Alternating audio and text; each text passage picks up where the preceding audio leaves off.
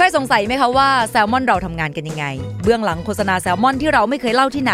เบื้องหลังกองถ่าย และบรรยากาศการทำงานของพวกเราทั้งหมดเนี่ยจะอยู่ในแซลมอน TikTok เสิร์ชคำว่า @salmonlab S A L M O N L A B Salmon Lab และกดติดตามได้เลยค่ะ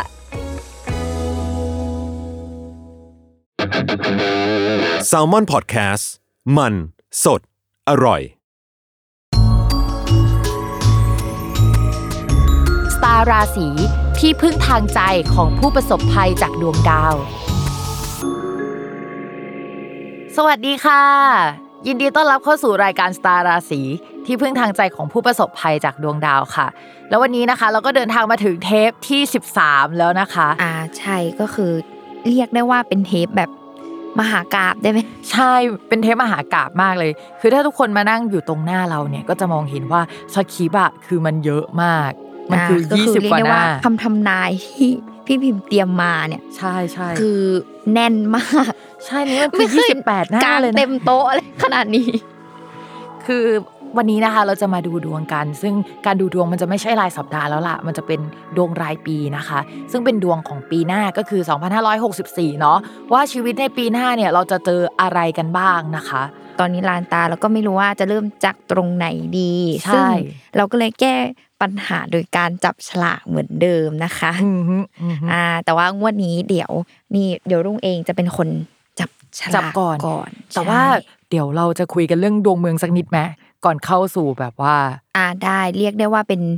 พรีวิวเป็นพรีวิวแบบอ่าของปีหน้า แต่ว่าเราอะจะไม่พูดในในเชิงแบบว่ามันแบบเข้มข้นขนาดนั้น แต่ว่าเราจะเล่าคร่าวๆแล้วกันเนาะว่าแบบ เฮ้ยมันมีอะไรที่คล้ายคลึงกับปีนี้บ้างดีกว่า อ่าเราจะบอกให้ว่าปีหน้านะคะ ยังเป็นปีที่มันมีดาวเสาร์และก็ดาวพฤหัสอะอยู่ในช่องเดียวกันอยู่คำว่าดาวเสาร์กับดาวพฤหัสอยู่ในช่องเดียวกันก็คือ อย่างปีเนี้ย 2563อะเรา มีช่วงที่ไม่ดีก็คือช่วงตั้งแต่เดือนมีนาคมใช่ไหมแบบว่าโควิด เริ่มเห็นชัดในช่วงมีนั้การนล็อกเนาะดาวน์เกิดขึ้น ใช่ใช่ปี 2564อะมีดาวที่เดินแบบเดียวกับจังหวะนั้นอยู่นะซึ่งมันก็มีหลายจังหวะด้วยกันที่มีลักษณะแบบนั้น เช่นตั้งแต่ช่วงมกราคมจนถึงมีนาคมอะมันก็ยังเป็นอย่างนั้นอยู่ เพราะฉะนั้นเนี่ยในช่วงต้นปีนะสามเดือนแรกอะยังคงเป็นช่วงที่จะต้องระมัดระวังในเรื่องของโควิดโรคระบาดเรื่องเกี่ยวกับการเมืองเนาะเรื่องการเปลี่ยนแปลงเชิงโครงสร้างนะอะไรที่มันเกี่ยวกับอุตสาหกรรมอะไรเงี้ยมันยังมีการเปลี่ยนแปลงอยู่ มันอาจจะมีการโยกย้ายฐานการผลิตเอยหรือว่ามันมีการเปลี่ยนแปลงที่แบบเฮ้ยเราเดาได้ว่ามันจะคือมันจะไม่ค่อยดีสักเท่าไหร่อะไรประมาณนี้นะ ก็ยังไงนะในปี 2564นะสามเดือนแรกมันยังไม่ดีนะคะ แต่ว่าหลังจากผ่านวันที่ 28 มีนาคมเป็นต้นไปอะในแง่ของดวงเมืองอะเรื่องเกี่ยวกับเศรษฐกิจ เรื่องเกี่ยวกับการเงินมันจะเดินหน้ามากขึ้นกว่าเดิมนะ แต่ว่าการเดินหน้ามากขึ้นกว่าเดิมอะเราก็ไม่ได้ confirm ว่ามันจะดีขนาดนั้น การที่มันดีคือมันมันดีแค่ประมาณนี้แหละอ่าแต่มันอืมแค่จะเดินหน้ามากขึ้นกว่าเดิมเท่านั้นเองเนาะโควต้าของการเดินหน้าเนี่ยมันจะมีจนถึงเดือนมิถุนายนเท่านั้นเองนะ แล้วพอประมาณกลางมิถุนายนเป็นต้นไปอะ ทุกอย่างมันจะเริ่มชะลอตัวลงกว่าเดิมแล้ว คือมันเหมือนแบบว่าช่วงมีนาคมมันติดสปีดให้อะ เหมือนคนที่ตื่นขึ้นมาแล้วก็ดังในวันรุ่งขึ้น แล้วก็มันก็ทุกอย่างมันก็ถาโถมมาเร็วมากเลยอะแล้วมันมีโคต้าจนถึงแค่มิถุนาเท่านั้นเอง หลังจากนั้นมันจะชะลอตัวชะลอตัวเนาะแล้วก็จะเกิดการเปลี่ยนแปลงเชิงโครงสร้างอีกครั้งหนึ่งคล้ายๆ กับตอนแบบธันวาคมเนี่ยก็คือคล้ายๆกับตอนนี้อีกครั้งหนึ่งเนาะในช่วงประมาณเดือนกันยายนถึงตุลาคม เพราะฉะนั้นเนี่ยใครจะโยกย้ายงานหรือว่าประเทศเราจะเกิดอะไรขึ้นในช่วงนั้นนะก็จะเป็นอีกจังหวะหนึ่งแหละที่มันมีการเปลี่ยนแปลง ถ้าสมมติว่าในแง่ของคอรมอเอ่ยในแง่ของรัฐบาลเอ่ยเนาะก็จะมีจังหวะมีนาคมที่น่าสนใจ แล้วก็มีจังหวะกันยายนที่น่าสนใจอีกทีหนึ่งเนาะก็เป็นช่วงที่แบบเรียกได้ว่าต้องจับตาดูสใช่ถานการณ์อีกทีหนึ่งใช่ก็เป็นช่วงที่เรียกว่าเข้มข้นเลยแหละ ทีเนี้ยมันก็หลังจากทุกอย่างชะลอตัวแล้วอะมันจะกลับมาก้าวหน้าอีกครั้งหนึ่งซึ่งมันก็จะเป็นช่วง สิ้นปีเลยอะก็คือพฤศจิกาถึงธันวาคมเนาะเพราะฉะนั้นเนี่ยภาพรวมของประเทศในปีหน้าเนี่ยช่วงประมาณตั้งแต่เดือนมิถุนายนอะจนถึงก่อนพฤศจิกายนนิดนิดอะมันจะชะลอตัวมาก โควต้าที่เราจะเจริญก้าวหน้า มันควรจะแบบเป็นช่วงต้นปี โดยเฉพาะช่วงประมาณตั้งแต่มีนาจนถึงมิถุนา เพราะฉะนั้นใครดวงดีในช่วงนั้นเนี่ยก็ต้องรีบเก็บเกี่ยวกันเอาไว้นะคะอืมโอเคเรียกได้ว่าเหมือนจะมีที่ดีขึ้นมา แต่ว่าก็ใช่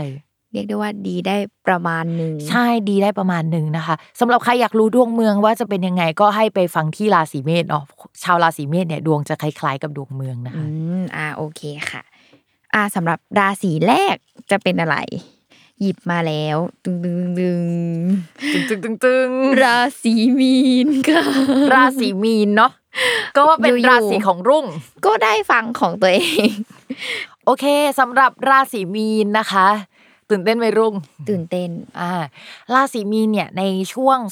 2564อะเรื่องใหญ่ ๆ ที่เขาจะต้องเผชิญนะเนาะก็จะเป็นเรื่องเกี่ยวกับการเปลี่ยนแปลงด้านการงานที่สัมพันธ์กับการเงิน หรือว่าการเปลี่ยนแปลงเรื่องการเงินโดยตรงของเขา อันนี้คือสำคัญเนาะคนราศีมีนเนี่ยมีดาวประจำตัวกับดาวการงานอะเป็นดวงเดียวกันอืมแล้วปีนี้เนี่ยหลักๆ เลยอะคือดาวมันเดินมาที่ ช่องการเงิน เพราะฉะนั้นคนราศีมีนก็จะคิดแต่เรื่องเงิน อยากทำเงินทำยังไงให้มันทำเงินได้หรืออะไรเรียกลัได้กษว่าณะแบบนี้หายใจเข้าออกเป็นเงิน ใช่ ตัวของคนราศีมีนเองอะก็จะสามารถทำเงินได้เช่นกันนะ แต่บังเอิญว่าช่องช่องเนี้ยมันเป็นช่องที่คนราศีมีนไม่ค่อยมีแรงมาก ต่อให้ทำเงินอะมันก็จะอาจจะไม่ได้มีคุณภาพขนาดนั้นในช่วงนี้คือ สมมุติว่าถ้าเราอยากทำให้ได้มากแบบเต็มสิบอย่างเงี้ย มันอาจจะไม่ได้มากเต็มสิบสมมติว่าเรามีกลุ่มเป้าหมายที่มันค่อนข้างเฉพาะทางอย่างเงี้ย กลุ่มเป้าหมายของเราอะอาจจะต้องเปลี่ยนไปที่ไม่เฉพาะทางมากขึ้นก็ได้ อาจจะเป็นแบบนั้นเนาะเพราะฉะนั้นนี่คือเรื่องใหญ่ ๆ ของชาวราศีมีนอะแต่ว่าเรามาเจาะกันดีกว่าว่า ปีนี้เนี่ยอะแต่ละเรื่องแบบการงานการเงินใช่ความสัมพันธ์จะเป็นยังไง ใช่โอเคสำหรับเรื่อง การงานของชาวราศีมีนเนาะต้องแบบปูย้อนหลังก่อนว่า จริง ๆ ในช่วงปี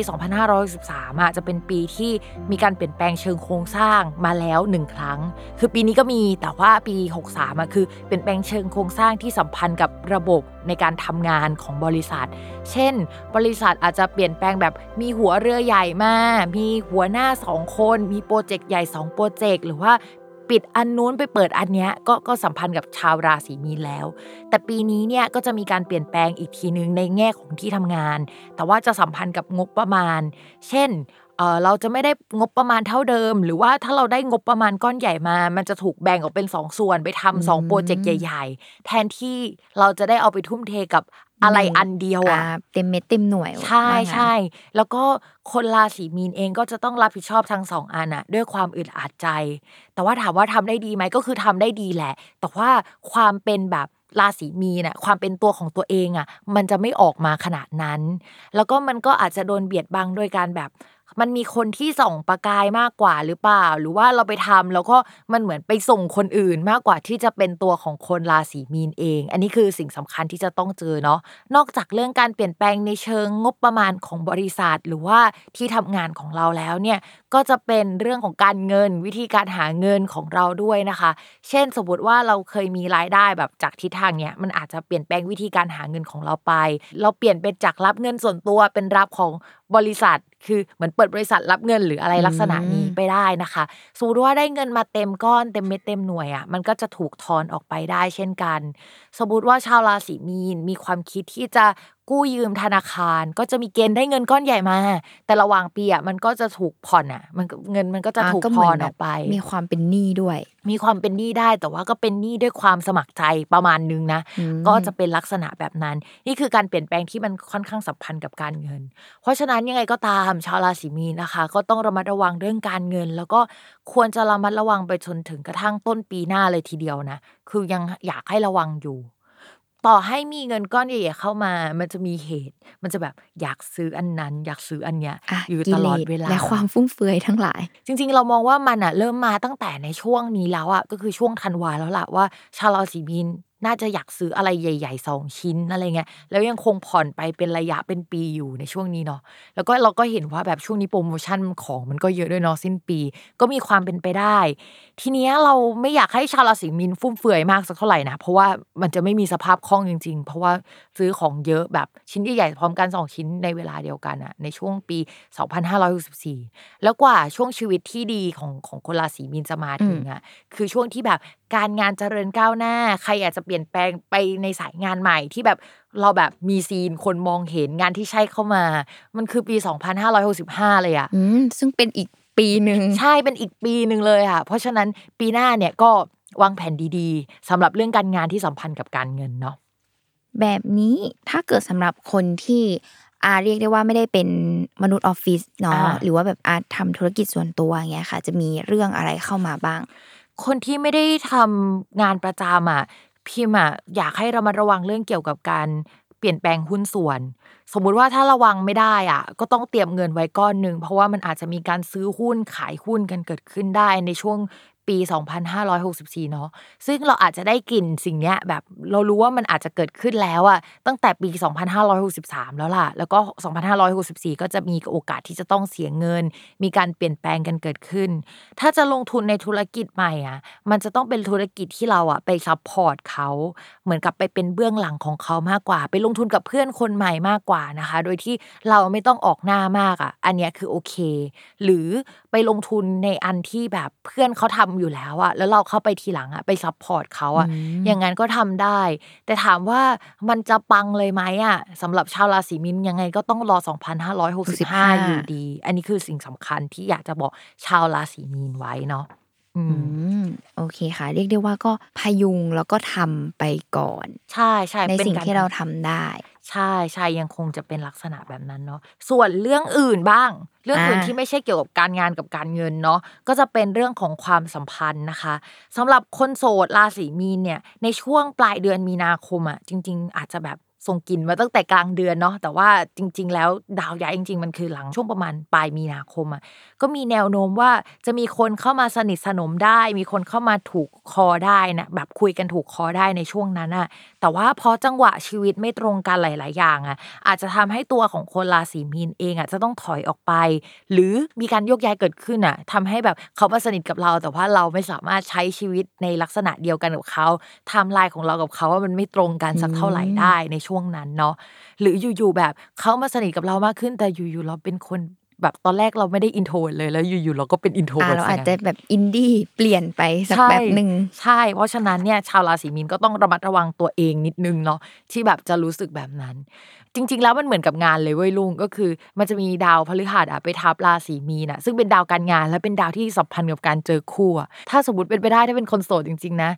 ปีหกห้ามีเกณฑ์เจอคู่มากกว่าอืมเออ เราว่าปีนั้นเรียกอินได้เลิฟว่ากว่าอื้อหือก็คือพอฟังมาถึงจุดนี้ก็ยังอยากรู้สึกว่ากดสกิปปีหกสี่ไปได้ไปปีหรือเปล่า65เลยขอเออขอปีหกห้าเลยค่ะอะไรอย่างอ่าเงี้ยปีหกห้ามันแบบมันดูโอเคกว่าอะไรเงี้ย เรื่องการเงินก็ก็ค่อนข้างโอเคกว่าในในช่วงปีหกห้าเนาะสำหรับคนที่อาจจะมีแฟนอยู่แล้วอะอือฮึเป็นจะเป็นยังไงบ้างค่ะสำหรับคนที่มีแฟนอยู่แล้วอะปีนี้จะเป็นปีที่แบบจะต้องคิดเยอะ ปัญหาที่มันเยอะๆอะ คือมันมาจากเรื่องส่วนตัวนะ เช่น ปัญหาด้านการเงิน การเผชิญปัญหาด้านการเงิน การผ่อนสินค้าเยอะเกินไป การซื้ออะไรเกินตัว แล้วก็มันก็จะมาพร้อมกับความเครียดอะ มันจะแบบกลายเป็นคนที่มีความเครียดตลอดเวลาได้ในช่วงปีเนี้ยหรือว่ามีอะไรก็จะเก็บไว้ในใจ มีอะไรก็เก็บเก็บอะเออ เพราะฉะนั้นอะมันจะทำให้ความสัมพันธ์เราอะ มันไม่ดีจากการที่แบบ ความเครียดมันเข้ามานี่แหละ แล้วก็มันก็จะจืดชืดไปได้เนาะเพราะฉะนั้นเนี่ยต้องระมัดระวังมาก ๆ เลยเนาะในช่วงปี 2564 โดยเฉพาะจริง ๆ แล้วเรากลัวช่วงประมาณเดือนกุมภาพันธ์มีนาคมมาก ๆ เลย เพราะว่าช่วงนั้นมันจะมีดาวที่ไม่ค่อยโอเค ถ้าสมมติมีปัญหาเรื่องความรักเนี่ยระมัดระวังว่ามันจะสัมพันธ์กับเรื่องเพื่อนของเรา เวลาไปคุยอะไรเรื่องเพื่อนเรื่องการเงินหรืออะไรเงี้ยมันจะทำให้เราเครียดมากขึ้นแล้วมันมันจะสัมพันธ์เป็นอีรุงตุงนางไปหมดยังไงก็ราศีมีนจะต้องระมัดระวังอืมลุงไม่ได้มีแผนที่จะแบบลงทุนอะไรในปีหน้าใช่ไหมมีแผนปะยัง เออ ถ้ายังไม่มีอะเราอยากให้ใจเย็ยันงๆไม่ไว้มีก่อนเพราะว่าออแต่ว่าถ้าที่จากฟังพี่พิมพ์พูดมานะก็มีแต่เรื่องแบบเสียทรัพย์ กับจ่ายอยากจ่ายของเออมันเป็นความแบบอยากจ่ายมอันนู้นผ่อนหมด อันนี้ต้องมีของให้ผ่อนต่ออะไรอย่างงี้ใช่ใช่มันมันเป็นลักษณะแบบนั้น เพราะฉะนั้นยังไง ชาวราศีมีนก็ต้องระมัดระวังที่สุดคือ เรื่องเงินแหละ แล้วก็เรื่องความรักมันจะจืดลงเท่านั้นเองก็ทำยังไงอะก็ต้องหวานขึ้นไหมหรือว่าหาจังหวะเวลาที่ทำให้มันใกล้ชิดกันมากขึ้น หรือว่า ถ้าสมมติว่ามันมีความเครียดมากเกินไป หรือว่าเก็บอะไรไว้ในใจอะ ก็อยากจะให้มานั่ง เหมือนจับเข่าคุยกันว่าเฮ้ยตอนนี้เรามีความเครียดจริงๆ แล้วแล้วมันเป็นอย่างนี้จริง ๆ เราคิดว่าแบบคนรักอะก็จะเข้าใจได้แหละว่า ตอนนี้เรากำลังเผชิญกับสิ่งนี้อยู่เนาะอืมอ่า เรียกได้ว่าต้องมีความเข้าอกเข้าใจกันมากขึ้น ใช่ใช่เป็นปีที่แบบ ถ้าสมมติว่าไปฟังดวงรายปีหลายคนก็จะฟังว่าแบบราศีมีนจะเป็นปีที่ดีใช่ไหมแต่มันก็จะมีจังหวะที่มันมันค่อนข้างเครียดอยู่อะเพราะฉะนั้น เราไม่อยากให้ชาวราศีมีนไว้วางใจว่ามันจะดีขนาดนั้นนะคือจังหวะที่ดีมันก็มี แต่ว่ามันก็จะมีช่วงเครียดค่อนข้างเยอะ อืมอืมโอเคค่ะ อันนี้เดี๋ยวเราไปต่อ อืมไปราต่อศีที่สองอ่าอ่ามาหยิบฉลากตึงตึงราศีสิงค์ค่ะ ชาวราศีสิงห์นะคะ ชาวราศีสิงห์เนี่ยภาพรวมในปีนี้เนี่ยมีจังหวะที่ดีแบบดีมาก ๆ เลย อ่าอยู่ แล้วก็จังหวะที่ไม่ดีก็มีผสมอยู่เหมือนกันอืมแต่ว่าตอนเริ่มต้นปีอะมันเริ่มต้นโดยไม่ดีก่อน ก็คือมันจะมีอุปสรรคค่อนข้างเยอะนะ มาตั้งแต่ต้นปีเลยไม่ว่าจะเป็นเรื่องการงานสังคมคืออีลุงตุงนางอะไปประเดประดังออ่ายู่ในผสมกันอยู่ ใช่ตั้งแต่ต้นปี เพราะฉะนั้นเนี่ยพอเปิดปีมาปุ๊บใช่ไหมสมมติไปฟังคำทำนายว่าเฮ้ยปีนี้ราศีสิงห์จะดีอะแต่คนราศีสิงห์เปิดมาปุ๊บ มกรากุมภาคือแบบ ไหนใครบอกว่าเราจะดีใช่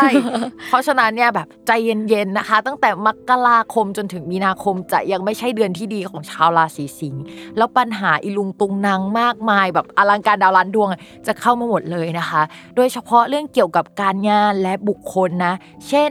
เพื่อนในที่ทำงานอะลาออกกันไปหรือว่ามีการเปลี่ยนแปลงแผนกกันเกิดขึ้น ในที่ทำงานเนี่ยแบบเกิดอะไรก็ไม่รู้แบบเรื่องเกี่ยวกับผู้ใหญ่มากมายในช่วงตั้งแต่กุมภาพันธ์ถึงมีนาคมนะคะ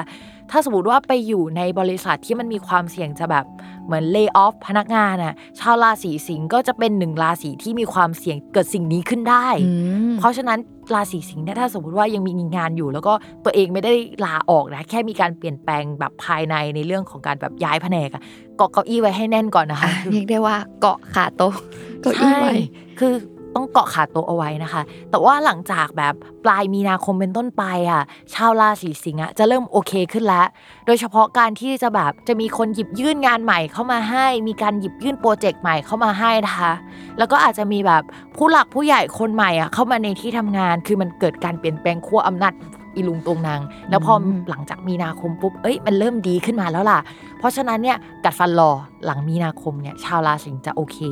ถ้าใครที่คิดจะเปลี่ยนแปลงเรื่องการงานอะตั้งแต่แบบมกราคือเราไม่เชียร์เราไม่เชียร์จริงๆเพราะว่ามันจะหายากอย่างเงี้ยเออถ้าสูตรจะหางานจริง ๆอะเราเชียร์ให้เป็นแบบมีนาไปแล้ว จังหวะพอมีนาปุ๊บอะค่อยหางานดีกว่า หรือว่าย้ายไปที่ใหม่อะมีโอกาสที่จะแบบได้งานที่โอเคกว่า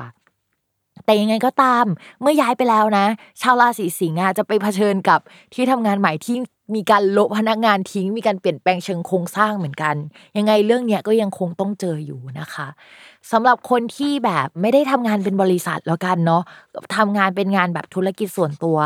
ก็จะมีการเปลี่ยนคู่สัญญากันเกิดขึ้น เช่น เจ้าเก่าไปไม่ทำกับเราแล้วแล้วก็มีเจ้าใหม่มา ซึ่งเจ้าใหม่ก็ดูโอเคแหละ แต่เป็นคนที่เยอะสักนิดนึง แบบเรื่องมาก เดี๋ยวก็เปลี่ยนไปอาจเป็จะนจุกจิกใช่อะไรบางอย่าง แล้วก็เขาจะเข้ามามีบทบาทในที่ทำงานของเราเยอะหรือเข้ามามีบทบาทแบบ จะเอาอันนั้นอันนี้ฮะเยอะพอสมควร เพราะฉะนั้นราศีสิงห์ก็จะเจอคนเยอะหน่อยแต่ว่า มันก็ยังโอเคอยู่เนาะคือแทนที่จะไม่มีคู่สัญญาเลย หรือไม่มีคนจ้างในระยะยาวเลยมันมันก็ยังมีแค่เขาเยอะเท่านั้นเองนะคะอืม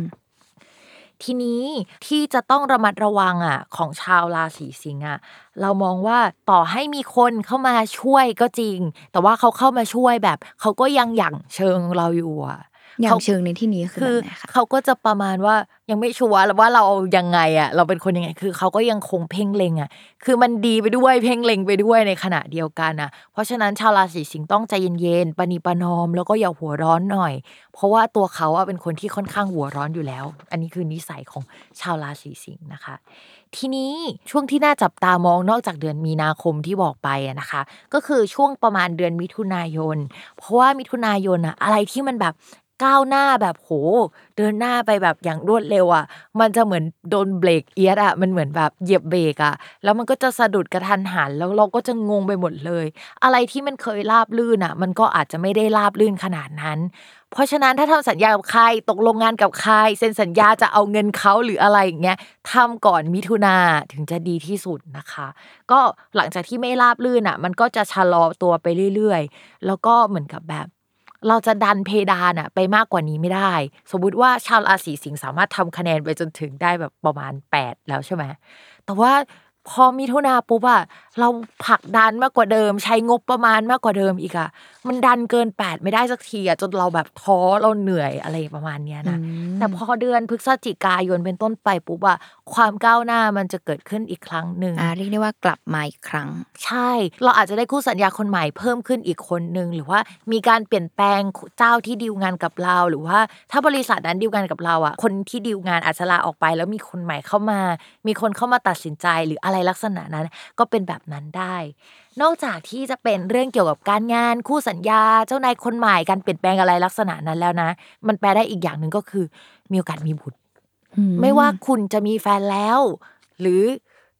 ยังไม่มีแฟน หรือว่ายังไม่แต่งงานหรืออะไรเงี้ยสิ่งเนี้ยคือสิ่งที่ถ้าอยากมีอะก็แสดงความยินดีด้วย แต่ถ้าไม่ได้อยากมีอะก็จะต้องระมัดระวังแล้วก็ต้องป้องกันเรื่องนี้เอาไว้ให้ดีอืมแต่ว่าชาวราศีสิงห์เนี่ยต้องอย่าลืมนะคะ ว่าคำว่าบุตร ในภาษาโหราศาสตร์อะมันสามารถแปลว่าโปรเจกต์ชื่อเสียง น้องหมาน้องแมวอะไรแบบนี้ได้ด้วยอืมคืออยู่ในหมวดเดียวกัน ใช่ เพราะฉะนั้นเนี่ยมันอาจจะแบบมาในรูปแบบของชื่อเสียงไม่ได้มาในรูปแบบของบุตรก็ได้ หรือว่าอยู่ๆเราแบบมีความคิดเฮ้ยฉันอยากเลี้ยงหมาตัวใหญ่ ๆ เลยอะอะไรลักษณะแบบนั้นก็ได้เหมือนกันอ่ามันอยู่ในหมวดเดียวกัน เพราะฉะนั้นนี่คือสิ่งที่ชาวราศีสิงห์อะจะต้องเจอ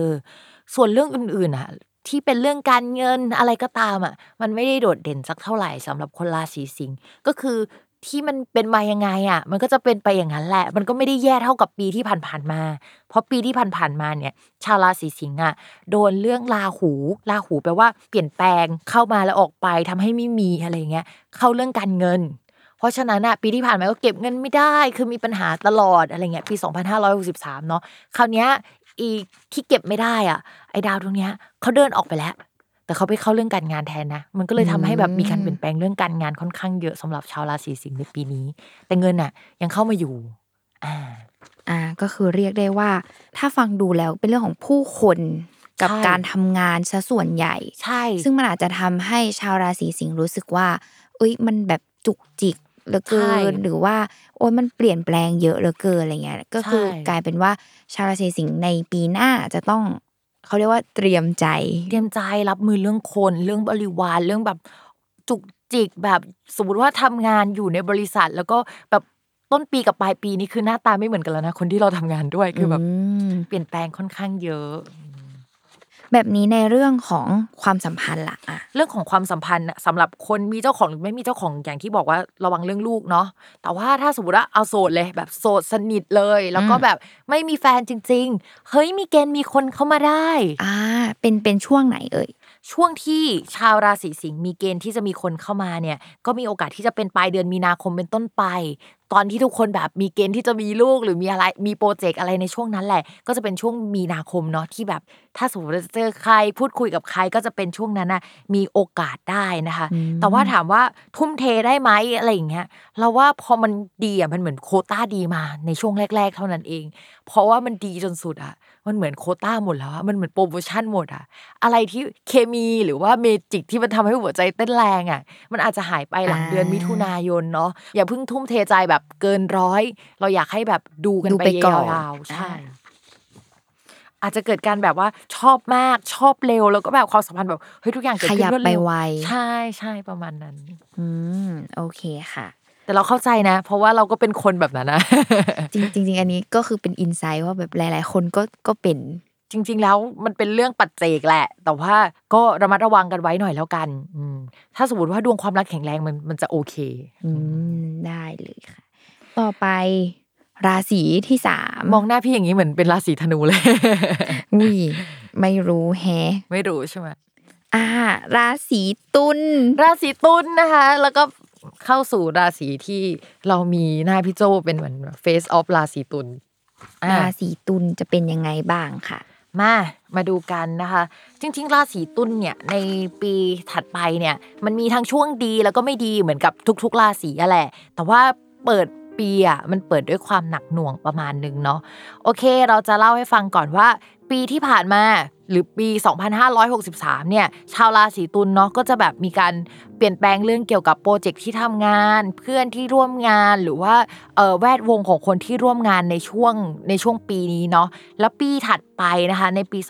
2564อะชาวราศีตุลอาจจะเจอการแบบโยกย้ายที่อยู่อาศัยเปลี่ยนแปลงเกี่ยวกับผู้ใหญ่ในที่ทำงาน หรือว่าที่ทำงานเนี่ยเขาจะแยกออกเป็น 2 แผนก 2 โปรเจกต์หรือว่าแบบอะไรที่มันดูเป็นก้อนใหญ่ ๆ 2 ก้อนในเวลาเดียวกันอะซึ่งชาวราศีตุลอะจะเข้าไปมีบทบาทเกี่ยวกับเรื่องนั้นอะค่อนข้างเยอะ เพราะฉะนั้นปีนี้คือปี 2564อะจะเป็นปีที่เหนื่อยของชาวราศีตุลอะอย่างแน่นอน คือแบบเหนื่อยมเหมือนมีอีกโปรเจกต์หนึ่งใช่ขึ้นมาให้ทำเพิ่ม ใช่มีโปรเจกต์ที่แบบว่าเข้ามาให้ทำเพิ่ม โดยในช่วงตั้งแต่มกราจนถึงเดือนมีนาคมอะ การทำงานของชาวราศีตุลอะยังคงเป็นการทำไปด้วยความอึดอัดอยู่ ถ้าให้มองง่าย ๆ คือสมมติว่าทำหลายโปรเจกต์ในเวลาเดียวกัน แต่ไทม์ไลน์มันซ้อนกันอยู่อะมันเหมือนอัดอยู่ในที่เดียวกันมันเหมือนแบบทรัพยากรไม่พอหรืออะไรเงี้ย แล้วก็ชาวราศีตุลต้องเข้าไปทำไปดูแลอะไรตรงนั้นน่ะทำให้ค่อนข้างเหนื่อยมาก เหมือนงานเข้ามาก้อนหนึ่งอะแล้วก็แบบ จะมีคนเข้ามาให้คนราศีตุลดูแล เยอะจะมีโปรเจกต์ยิบย่อยที่ชาวราศีตุลจะต้องแบบไปจุกจิกกับมันน่ะในช่วงต้นปีค่อนข้างมากเลยนะมกรากุมภานี่คือแบบ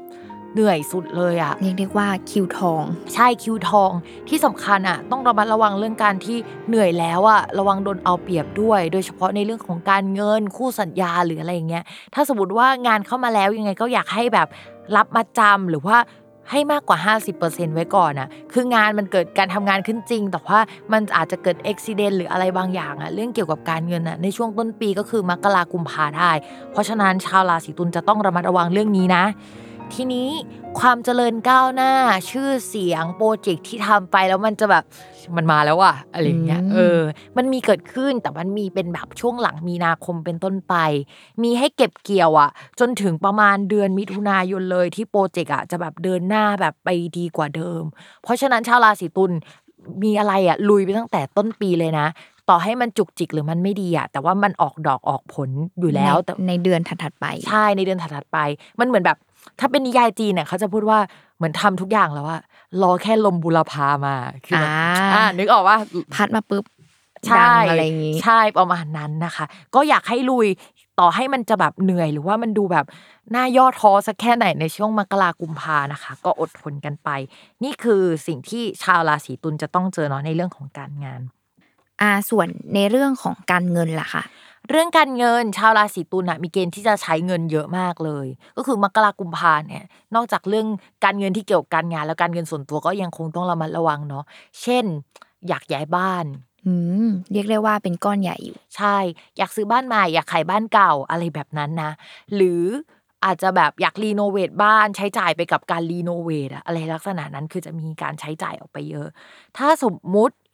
รีโนเวทอยู่อะทำสัญญาดีๆ ดูผู้รับเหมาดีๆนะคะ แบบระวังว่าผู้รับเหมาจะชิ่งหรืออะไรนิดนึงนะอืมเพราะมกรากุมภามันมีช่วงเสียเงินอะมันเสียเงินไม่ดีอะเออ เพราะฉะนั้นก็ยังไงก็ต้องระวัง สมมติว่าผ่านช่วงเดือนเมษายนไปแล้วอะมองว่าชาวราศีตุลอะจะเจอกับสภาพคล่องทางการเงินที่ดีขึ้น หรือว่ามันไม่ได้อึดอัดขนาดที่แบบ มันอึดอัดมาในช่วงมกราถึงกุมภาอืมนอกจากนั้นน่ะปีเนี้ยเรามองเป็นภาพรวมทั้งปีเลยนะ มันมีให้จ่ายจริง ๆ แหละต้นปี แต่ว่าเราไม่อยากให้ปีเนี้ยเป็นปีที่ชาวราศีตุลน่ะใช้จ่ายเงินจนแบบเยอะเกินไป เพราะว่ามันเป็นปีที่มันมีการเปลี่ยนแปลงในหลาย ๆ ด้านอะเยอะเกินจนแบบ เรากลัวว่าปีนี้จะเป็นปีที่ชาวราศีตุลน่ะจะขาดสภาพคล่องได้ แล้วก็ดาวที่มันแบบเป็นดาวโชคดีของราศีตุลน่ะ มันออกฤทธิ์ก็จริงในปีนี้ แต่ว่าถ้าเราใช้จ่ายเงินเยอะไปอะ ในปี 2565 จะเป็นปีที่มันไม่โฟลว์ขนาดนั้นแล้วสำหรับคนราศีตุล เราก็เลยแบบเฮ้ยปีเนี้ยอย่าใช้จ่ายเยอะเลย เพราะว่าในปีถัดไปมันจะสะดุด อืมก็คือเรียกได้ว่าต้องต้องเริ่มวางแผนแล้วก็เซฟตัวเองไว้ใช่ตั้งแต่ปีนี้ก่อน ใช่เพราะว่าถ้าเราไปเตือนในช่วงปลายปี 2564อะ เราคิดว่าเตือนไม่ทันแล้ว เพราะว่าเรื่องมันจะเริ่มในปี 2565 เพราะฉะนั้นในปีนี้ที่เป็นปลายปี 2513อะคิดเผื่อ 2565 ไปเลยว่าเฮ้ย 2565 มันจะเป็นปีไม่ดีของราศีตุลนะเพราะฉะนั้นเนี่ย64เนี่ยวางแผนการเงินดีๆนะ ฟาร์มเงินเอาไว้นะ เพื่อที่ปี 2565 เราจะไม่เจออะไรเยอะ เรื่องถัดมาของชาวราศีตุลอ่าเข้าสู่ความสัมพันธ์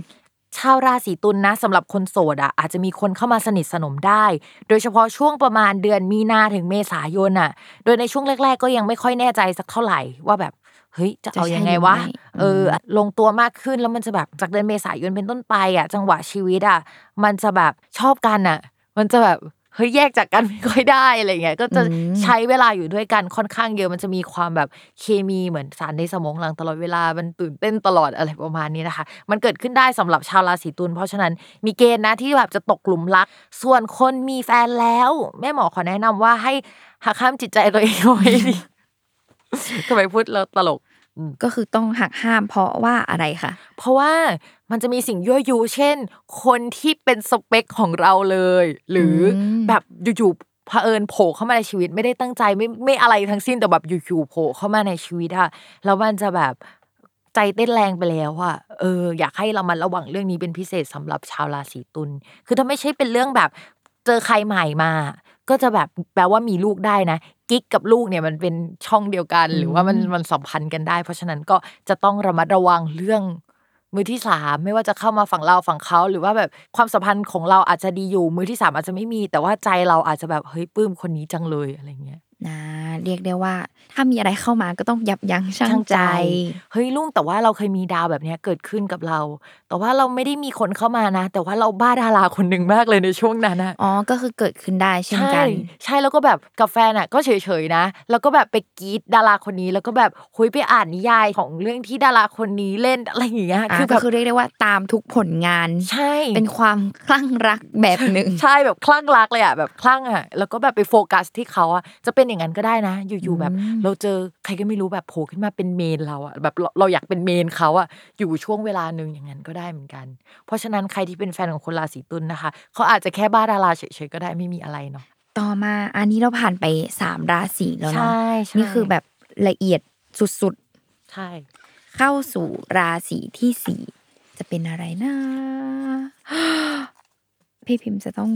เอ่อร้องขึ้นมา ราศีธนู ราศีชั้นเหรอ นี่พี่รู้สึกว่าวันนี้จับแล้วแบบหืมเข้มเข้มยังไงไม่รู้ ชาวราศีธนูนะคะ ปี 2563 เป็นปีที่มีการเปลี่ยนแปลงเยอะสำหรับชาวราศีธนู เพราะว่ามันเหมือนแบบเป็นการเปลี่ยนวัยอะจากการที่แบบมันเหมือนเป็นวัยเด็กสู่ผู้ใหญ่ เป็นผู้ใหญ่แล้วก็จะไปสู่ผู้ใหญ่กว่าเดิมอะคือนิสัยทัศนคติหรืออะไรจะเปลี่ยนแปลงไปหมด เพราะฉะนั้นเนี่ยหลังจากปี 2563เป็นต้นไปอะมันเหมือนแบบรีสตาร์ทใหม่อ่าฉันก็เข้าสู่วัฏจักรใหม่ของชีวิตนะที่แบบมันจะเดินไปข้างหน้า โดยที่ไอชีวิตเกาะหน้านี้มันมันอาจจะแค่เป็นบทเรียนแต่มันไม่ใช่เส้นทางที่เราจะ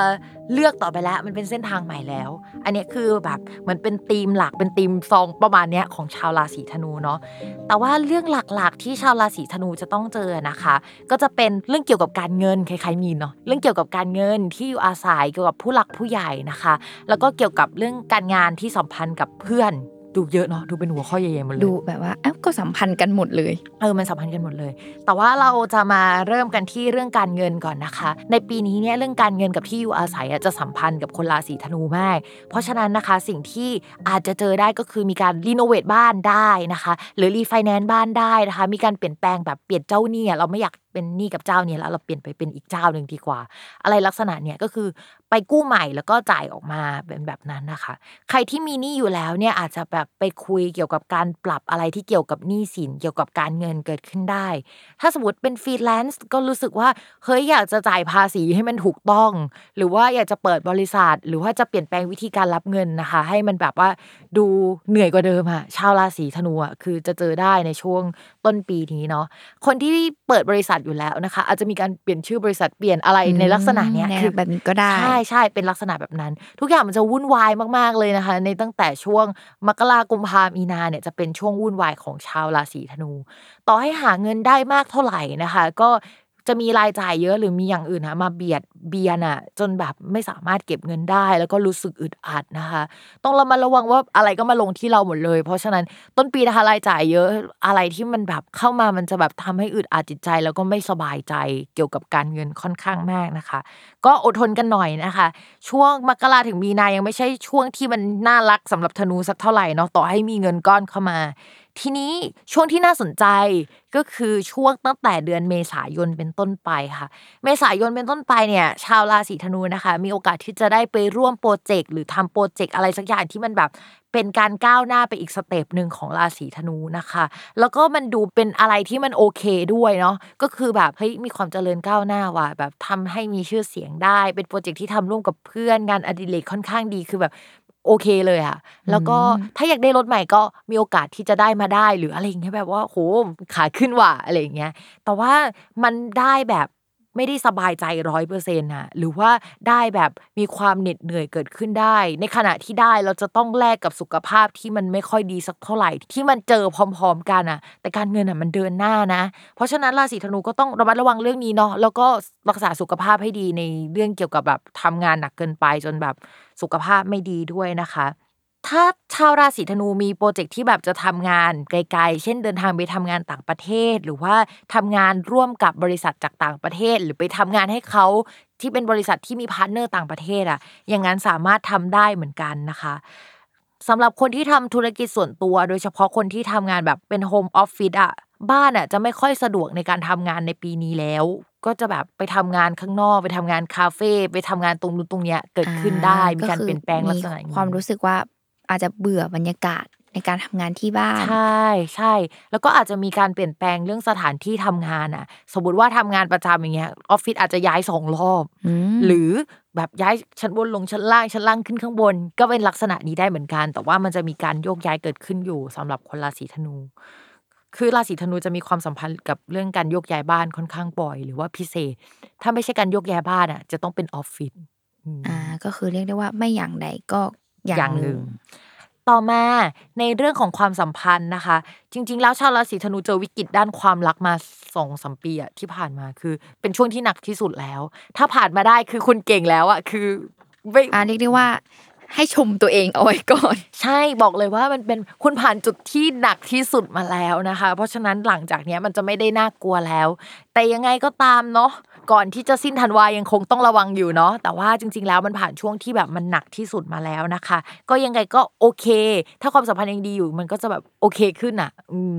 ทีนี้สำหรับคนโสดนะคะ เดือนเมษายนอาจจะมีเพื่อนใหม่ๆ หรือว่าสังคมใหม่ๆอะเข้ามาทำให้รู้จักคนที่น่าสนใจนะคะ แล้วก็มีเกณฑ์จะตกหลุมรักความสัมพันธ์พัฒนาได้นะคะ ช่วงพฤษภา ตุลาคมหรือว่าพฤศจิกายนได้ในปี 2564 เนาะ3เดือนนะคะ พฤษภาตุลาพฤศจิกายนประมาณนี้เนาะบวกลบนิดนึงนะคะ ส่วนเรื่องที่เรา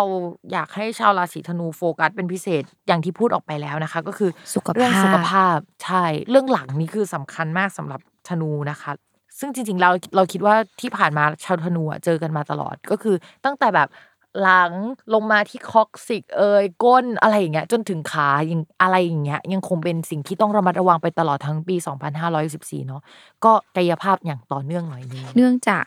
งานที่เข้ามาด้วย ใช่ใช่ก็จะมีงานเยอะส่งผลกระทบได้ ใช่ใช่สำคัญมาก ฝากอีกนิดนึงค่ะสำหรับชาวราศีธนูนะคะ เรื่องเพื่อนเนี่ยคือเพื่อนสังคมใหม่ ๆ ก็โอเคแหละ แต่ว่ามันจะมีปัญหาเรื่องเพื่อนที่มันมีมาอยู่แล้ว ว่ามันอาจจะไม่ได้ดีขึ้นขนาดนั้นนะคะ ก็อาจจะต้องปล่อยไปทำใจ อืเดี๋ยวเราเข้าสู่ราศีที่ห้าอะมาดึงดึงดึงราศีที่ห้าจะเป็นราศีพฤกษบพฤกษบนะคะพฤกษบเนี่ยสามปีที่ผ่านมาไม่ดีเลย สาเหตุมาจากหนึ่งเรื่องการเงินอะ โดนลาหูเข้าทำให้แบบว่าหาเงินได้เท่าไหร่ก็ออกไป ดาวที่มันแบบส่งผลในเรื่องของทำให้มีโชคทำอะไรก็ขึ้นอะ มันไปตกอยู่ในช่องไม่ดีแบบปีเว้นปีอะสามปีติดอะก็คือไม่ดีกลับมาดิ้นหนึ่งแล้วกลับมาไม่ดีอะติดอยู่อย่างนั้นอะ เพราะฉะนั้นแบบชาวพฤกษบแบบผะอืดผะอมมากมาหลายปีแล้วนะคะ ทีนี้ไอ้ดาวที่มันทำให้โชคดีหรือว่าอะไรที่มันโอเคอะมันเดินออกจากช่องที่มันไม่ดีแล้ว แต่มันยังไม่ส่งผลดีขนาดนั้นสำหรับชาวราศีพฤษภเพราะฉะนั้นรออีกนิดนึงนะคะการเจริญก้าวหน้าต่างๆ ของชาวราศีพฤษภอะ มันจะเจริญก้าวหน้ามากขึ้นกว่าเดิมในช่วงมีนาคมเป็นต้นไป โดยความเจริญก้าวหน้าอะไรแบบนี้มันจะมากับการเปลี่ยนแปลงครั้งใหญ่ คือมันต้องเจ็บปวดก่อนนะ มันถึงจะแบบก้าวหน้าได้มากกว่าเดิม หรือว่ามันจะมีคนใหม่ ๆ หรือหัวหน้าใหม่ ๆ หรือแบบใครใหม่ ๆ ที่เอาไอเดียมาให้อะ เอามาให้สักพักใหญ่ตั้งแต่ช่วงปลายปี 2563 แล้ว แต่ว่าลมบุรพายังไม่มา อ่า เหมือนเดิม เหมือนเดิม ก็อย่างที่บอกลมบุรพามันยังไม่มา เพราะฉะนั้นพอย่างเข้าเดือนเมษายนอะ มันมีเกณฑ์ที่แบบ เฮ้ยทุกอย่างมันแบบพร้อมสับอะ แล้วมันก็จะแบบเจริญก้าวหน้ามากขึ้นกว่าเดิมนะคะ แล้วก็มีคนเอางานมาให้เรา เราเอางานไปให้เขามีผลประโยชน์ร่วมกัน มีการเซ็นสัญญา หรือว่ามีการแชร์อะไรกันเกิดขึ้นทำให้ชาวราศีพฤษภอะเจริญก้าวหน้าได้ ยังไงก็ตามนะคะ คนพฤษภอะก็จะเจอกับความเครียดนะต่อให้ดีขึ้นอะ คือจะไม่มีความไว้วางใจอะไรเกิดขึ้นเลย คือแบบจะคิดมากแบบคิดเรื่องงาน คิดเรื่องความเจริญก้าวหน้าชีวิตจะเอายังไง 10 ปี หลังจากนี้ฉันจะเป็นคนแบบไหน อะไรแบบเป็นเรื่องของเป้าหมายชีวิตที่จะเกิดขึ้นใช่ก็คือจะค่อนข้างหนักมากนะคะสำหรับชาวพฤกษภก็หนักเนี่ยหมายถึงความเครียดนะ จะมีแบบเนี้ยเข้ามาเยอะเพราะฉะนั้นอยากให้ชาวราศีพฤษภอะเตรียมตัวเตรียมใจให้ใจตัวเองอะมันแข็งแรงนิดนึงสำหรับการเจอสถานการณ์แบบนี้เนาะยังไงก็ตามก็เป็นกำลังใจให้สำหรับชาวราศีพฤษภนะคะ นอกจากนั้นนะคะ เมื่อแบบ มันมีก้าวหน้าแล้วใช่ไหมมันก็จะต้องมีจังหวะชะลอตัวลงใช่ไหมก็จะบอกว่าเดือนพฤษภาคมจนถึงมิถุนายนเป็นต้นไปอะ ชาวราศีพฤษภอะจะต้องระมัดระวังเรื่องผลกระทบที่มาจากปัจจัยภายนอก ที่มันไม่ได้เกี่ยวกับพฤษภเลยอะที่มันเป็นแบบว่าเศรษฐกิจเอ่ยนโยบายรัฐบาล เอ่ยแนวเนี้ยปัจจัยภายนอกทั้งหมดที่เราอะ ไม่สามารถควบคุมได้อะ อาจจะมาทำให้ธุรกิจหรือว่าแผนของเราในระยะยาวอะ มันชะลอตัวมากกว่าเดิม จนทำให้แบบ แทนที่มันจะเร็วขนาดนี้มันแบบต้องลดสปีดลงมา เพราะฉะนั้นใจเย็นๆหน่อยหนึงเพราะเขาเดือนพฤษภามิถุนายนะคะ ใครมีแผนที่จะปลูกบ้านแล้วก็ซ่อมบ้านนะคะ ในช่วงเดือนพฤษภาคมเป็นต้นไปอะแพลนนั้นอาจจะหยุดชะงักลงได้นะคะ ให้ตรวจสอบประวัติผู้รับเหมาหรือว่าคนที่เราไปดีลงานดีๆนะคะ ไม่ควรเลือกคนที่แบบราคาถูกเกินจริงเนาะคือจังหวะนี้มันแบบมันไม่ค่อยดีสักเท่าไหร่อะ คือเขาจะแบบ ประท้วงไม่ทำหรือชะลอหรืออะไรอย่างนี้ได้นะคะ ก็จะจังหวะแบบนี้อาจจะเกิดขึ้น 2 ครั้งด้วยในช่วงปีนี้นะคะ ก็คือตั้งแต่ช่วงพฤษภาคมถึงกันยายนเนาะหรือว่าช่วงตุลาคมถึงพฤศจิกายนนะคะ ก็คือต้องมีความรอบคอบในเรื่องของการทำสัญญาข้อตกลงอะไรต่างใช่ใช่อันนี้คือสิ่งสำคัญที่พฤษภจะเจอนะคะเออสุดท้ายฝากนิดนึง ปีนี้จะเป็นปีที่ราหูอะทับพฤษภแล้วก็จะทำให้น้ำหนักอะเปลี่ยนไป โดยคำว่าเปลี่ยนไปอะๆน้ำหนักในที่นี้คือ น้ำหนักของร่างกายอ่าก็คือส่งผลใช่ เพราะฉะนั้นเนี่ยถ้าจะอ้วนคืออ้วนขึ้นสิบโลเลยนะ ถ้าผอมลงก็คือแบบ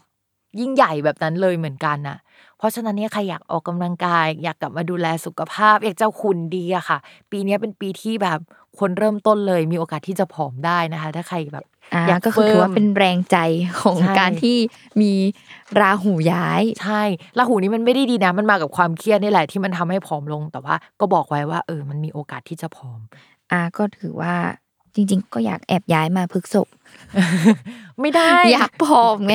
แต่ว่าถ้าผอมเอาแล้วหมวดก็เดียวเครียด อันนี้ก็อืมอ่าก็ก็ก็ไม่ดีดีกว่า ใช่ใช่ใช่มันผอมแล้วมันก็เครียดเนาะอ่า เดี๋ยวเราไปสู่ราศีก่อนปิดเบรก ครึ่งแรก พี่รู้สึกเจ็บคอเลยอะรู้สึกว่าเราพูดกันเยอะมากกว่าทุกสัปดาห์เลยอะจริงเราเข้มข้นมากเลยอะ EP นี้ ราศีมังกรค่ะอ่าราศีมังกรนะคะ เราจะมีแบบคำพูดที่แบบจะยกให้ชาวราศีมังกรก็คือ ปีนี้จะโดนยัดเยียดความรวยให้ค่ะเฮ้ยโอ้โหทำไมอะ คือชาวราศีมังกรจะเป็นปีที่แบบ ในที่สุดอะ ลมบูรพามันก็มาสักทีเว้ยอ่าก็คือเป็นช่วงทองของเขา ใช่ เพราะว่าก่อนหน้านี้เนี่ยเรื่องเงินเนี่ยแบบพังมากสำหรับราศีมังกรนะคะ ไม่ว่าจะหาเงินยังไงอะก็จะมีเหตุให้จ่ายออกไปเนาะสักประมาณ 3 ปีก่อนอาจจะจ่ายให้คู่สัญญาหรือว่าคนรักแบบมีอะไรอยากให้คนรักหมดนะคะ แล้วในช่วงปีที่ผ่านมาเนี่ยก็จะมีเหตุที่แบบว่า หาเท่าไหร่ก็เป็นหนี้หมดหาเท่าไหร่ก็ต้องจ่ายออกไป คือมันไม่สามารถเก็บได้เลยแม้แต่นิดเดียวอะไรเงี้ยยิ่งช่วงปลายปีนะ ก็จะมีค่าใช้จ่ายที่แบบรุนแรงมาก ถ้าสมมติว่าเคยไปค้ำประกันอะไรให้เพื่อนหรือว่าทำอะไรร่วมกับเพื่อนอะ เพื่อนจะไม่สามารถรับผิดชอบหรือว่าจ่ายเงินในส่วนนั้นได้อะทำให้คนราศีมังกรอะ จะต้องไปรับผิดชอบแทนเขาต้องไปจ่ายแทนเขาหรือว่าโหยไปแบกภาระซะทั้งหมดเลยอะในช่วงปลายปี 2563 ทีเนี้ยปี 2564อาจจะเป็นปีที่เฮ้ยเงินขยับสักทีหนึ่งแบบไม่ต้องมีหนี้เท่าเดิมแล้ว แล้วก็มีเงินเข้ามาเยอะมากขึ้นแล้ว แต่ว่าก่อนที่จะเจอการเปลี่ยนแปลงในทิศทางที่ดีอะชาวราศีมังกรจะต้องหนักหน่วงก่อน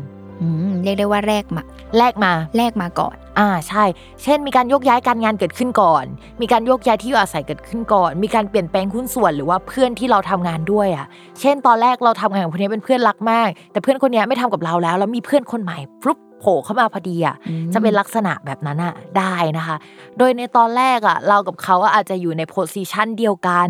โดยที่งานมันก็จะขี่ขี่กันอยู่อย่างไม่ค่อยชัดเจนอะมันอาจจะทำให้รู้สึกอึดอัดกันได้ในช่วงตั้งแต่มกราจนถึงมีนาคมอย่างเงี้ยแต่ว่าพอเดือนมีนาคมแบบปลายเดือนเป็นต้นไปอะนับเป็นเมษาเลยเนาะมันจะเริ่มแบบ เขาจะเริ่มเจอแล้วว่าเขาจะต้องอยู่ส่วนไหน แล้วเราก็จะอยู่ส่วนไหนอะเราสามารถผลักดันเขาได้มากกว่าเดิม แล้วก็มันก็ทำเงินได้มากกว่าเดิมได้อะคือใครที่ติดหนี้เราไว้ก็อาจจะเอาเงินกลับมาให้เลยด้วยซ้ำในช่วงนั้นอะไรเงี้ยเพื่อนของเราจะแบบเป็นที่มาของเงินให้กับเราได้อะแล้วเพื่อนก็จะบอกต่อสามารถทำเงินได้มากขึ้นกว่าเดิม คือเนี่ยคือเป็นปีที่แบบ ก็คือฟังฟังแล้วก็ ตรงไหนยังไม่มีเรื่องของเงินที่ไม่เข้ามาเลย ใช่ใช่แต่ว่ายังไงก็ตามก็คือเหนื่อยนะ ชาวราศีมังกรยังไงก็ต้องเหนื่อยก่อนมีการเปลี่ยนแปลงก่อนนะคะ โดยโคต้าดวงดีๆ อย่างเงี้ย มันจะมีไม่นานหรอกมันคือมันจะมีจังหวะหนึ่งของปีเนี่ยแหละ ก็ตั้งแต่มีนาคมจนถึงกระทั่งประมาณเดือนมิถุนายนคือ ช่วงเก็บทรัพย์ของชาวราศีมังกรนะคะ หลังจากเดือนมิถุนายนเป็นต้นไปอะ ยังไงมันก็จะชะลอตัวลงกว่าเดิมนะคะ ยังไงชาวราศีมังกรก็ต้องใจเย็นๆหน่อยเนาะในช่วงแบบหลังมิถุนาไปแล้วนะคะ ตอนแรกเป้าหมายชีวิตหรือว่าเป้าหมายอะไรที่เราวางไว้มันทูจะเป็นไปได้แล้วทุกอย่างเป็นไปอย่างรวดเร็วเลยอะแต่ว่าพอใกล้ๆเดือนมิถุนาแล้วอะชาวมังกรจะรู้สึกแล้วว่ามันช้าลงก็อย่าตกใจนะคะ ใจเย็นๆเนาะเพราะว่าเราเดินหน้าด้วยอัตราเร่งแบบ เกินกำลังตัวเองปกติ ใช่แบบไปเยอะมากๆด้วยซ้ำในช่วงประมาณเดือนมีนาจนถึงเดือนมิถุนาเพราะฉะนั้นหลังมิถุนามันจะชะลอตัวกลับมาสู่ จังหวะที่มันควรจะปกติอะมันมันไม่ได้น่ากลัวนะคะ หลังจากที่มันชะลอแล้วอะมันจะเกิดการเปลี่ยนแปลงครั้งหนึ่งนะคะ ในช่วงประมาณเดือนกันยาถึงตุลาคม ที่เกี่ยวกับหุ้นส่วนที่เกี่ยวกับ เพื่อนของเราอีกครั้งหนึ่งอาจจะคล้าย ๆ กับช่วงเนี้ยช่วงปลายปีนี่แหละที่เปลี่ยนหุ้นส่วน หรือว่ามานั่งคุยกันอีกทีว่าเฮ้ยเราจะรับผิดชอบกันตรงไหนหรือว่า แบบจับเขาคุยว่าเราจะอยู่กันตรงไหนออฟชาร์ตเป็นยังไงอะไรลักษณะเนี้ยก็คือเป็นการคุยรอบเรียกได้ว่าทำให้เกิดความชัดเจนมากขึ้นใช่เป็นจุดยืนอีกรอบหนึ่งสาเหตุที่จะต้องมานั่งคุยกันเรื่องจุดยืนหรือว่าวางแผนกันใหม่ เพราะว่าในช่วงหลังจากเดือนมิถุนามันชะลอตัวลงอะ มันทำให้ไม่สามารถใช้แผนเดิมอะที่ที่มันขยับไปข้างหน้าในช่วงต้นปีอะได้ มันแค่ มีการปรับแผนกันเกิดขึ้นเนาะมันก็จะมีการคุยกันอย่างไม่จบในช่วงแรกอะแต่ว่ามันก็จะเริ่มดีๆ ขึ้นเนาะพอเข้าเดือนพฤศจิกายนอะเรามองว่าข้อตกลงสัญญาการพูดคุยต่างๆนะคะ มันก็จะลงตัวมากขึ้นกว่าเดิมเนาะแล้วมันก็จะแบบมันจะโอเคแหละหลังจากนี้นะคะสำหรับชาวราศีมังกรเรามองว่าเป็นปีที่เจริญก้าวหน้า ด้านการเงินการงาน ได้เป็นตัวของตัวเองมากขึ้น คือการออกจากที่เก่า การต่อให้ตกจากตำแหน่งมา ก็จะมาอยู่ในที่ทางที่มันถูกต้องอะ ที่ถูกที่คนที่เป็นเรามากขึ้น ใช่ที่แบบเฮ้ยเราเจอตัวเองแล้วหลังจากเราตามหาตัวเองมานานว่าเฮ้ยช่วงก่อนอันนี้ฉันต้องการอะไรกันแน่ นี่คือราศีมังกรนะคะ ทีนี้เมื่อกี้เราพูดเรื่องการงานการเงินไปแล้วเนาะอ่าเป็นความสัมพันธ์ ความสัมพันธ์ของชาวราศีมังกรอะ เราพูดเลยว่าหนัก หนักตั้งแต่ช่วงปี 2563 แล้ว ก็คือมันอาจจะมีการเปลี่ยนแฟนกันมาแล้ว หรือไม่ก็จะต้องโยกย้ายที่อาศัยที่ทำให้ไม่ได้อยู่ด้วยกันอะมา 1-2 รอบแล้ว ถ้าสมมติว่าผ่านช่วงปลายปี 2563 ไปได้อะช่วงที่น่าสนใจอีกทีหนึ่งที่จะต้องระมัดระวังเรื่องความสัมพันธ์ คือเดือนกันยายนกับตุลาคมนะคะ ช่วงนั้นต้องระวังอีกที ถ้าผ่านช่วงนั้นได้ก็แบบยาวๆแหละมันก็โอเค แต่ว่าใครที่เลิกลากับคนรักแล้ว ตั้งแต่ต้นปีสมมติมันมีกลิ่นแล้วมันเกิดขึ้นนะคะ ก็อาจจะมีคนใหม่ ๆ เข้ามาได้นะคะ ในช่วงปีนี้ก็เหมือนส่งท้ายปีเก่าต้อนรับแฟนใหม่ ส่งท้ายแฟนเก่าต้อนรับแฟนใหม่อะไรลักษณะแบบนี้ได้นะคะ แต่ว่าถ้าเกิดเป็นในแง่ของคนโสดล่ะ คนโสดมีคนเข้ามา มีคนเข้ามาได้ เพื่อนเข้ามาหรือเพื่อนจะแนะนำเข้ามาได้ ในช่วงแรก ๆ เรากับเขาก็อาจจะยังแบบ งงๆกันอยู่ในช่วง 3 เดือนแรกอะแต่ว่าก็จะมีคนคุยกัน จริง ๆ เราว่าเข้ามาตั้งแต่ปลายปี 2563แล้วแหละ คนราศีมังกรมีเกณฑ์ที่จะเป็นแบบนั้น แต่ว่ายังไงก็ตามนะคะ เมื่อเข้ามาแล้วว่าช่วงประมาณต้นปีอะมกรากุมภามันจะจุกจิกมากมันจะแบบ ประเดประดังอะไรอย่างเงี้ยต้องด้วยเรื่องใจย็ๆงานเรื่องอะไรด้วยใช่ใช่คือคนมังกรนี่คือต้องรับผิดชอบเยอะมากในช่วงปีนี้นะคะ เตรียมตัวเตรียมใจเตรียมสุขภาพไว้ด้วยนะคะสำหรับชาวราศีมังกร แล้วก็ฝากด้วยชาวราศีมังกรจะคล้าย ๆ กับชาวราศีธนูตรงที่ว่าจะต้องระมัดระวังเรื่องสุขภาพปวดหลัง เอยอะไรเอยที่ลักษณะเป็นออฟฟิศซินโดรมกระดูกบลาบลาบลานะคะ อ่า มา จริงๆ ก็เป็นราศีที่น่าอิจฉาอีก ราศีหจรินึ่งงเพราะว่าแค่เรื่องเงินก็ปาไปเกินครึ่งแล้ว ใช่คือส่วนส่วนมากจะเป็นโฟกัสที่แบบเรื่องเส้นทางชีวิตหลังจากนี้ อ่าโอเคค่ะ มีจบไปแล้วหกราศีแรก โห ใช้พลังงานเท่ากับเราอาจจะตาราศีสักสองสองพิโซดจริง ๆ คือคือเยะเข้มมากข้นมากแล้วก็ละเอียดมาก ๆ เพราะว่าเป็นเรื่องของภาพรวมในปีหน้าเนาะค่ะ ค่ะ เดี๋ยวเราพักเบรกกันก่อน ไปฟังโฆษณาจาก s ซ m o n Podcast ก่อนแล้วเดี๋ยวเรากลับมาสู่ 6 ราศีสุดท้ายค่ะ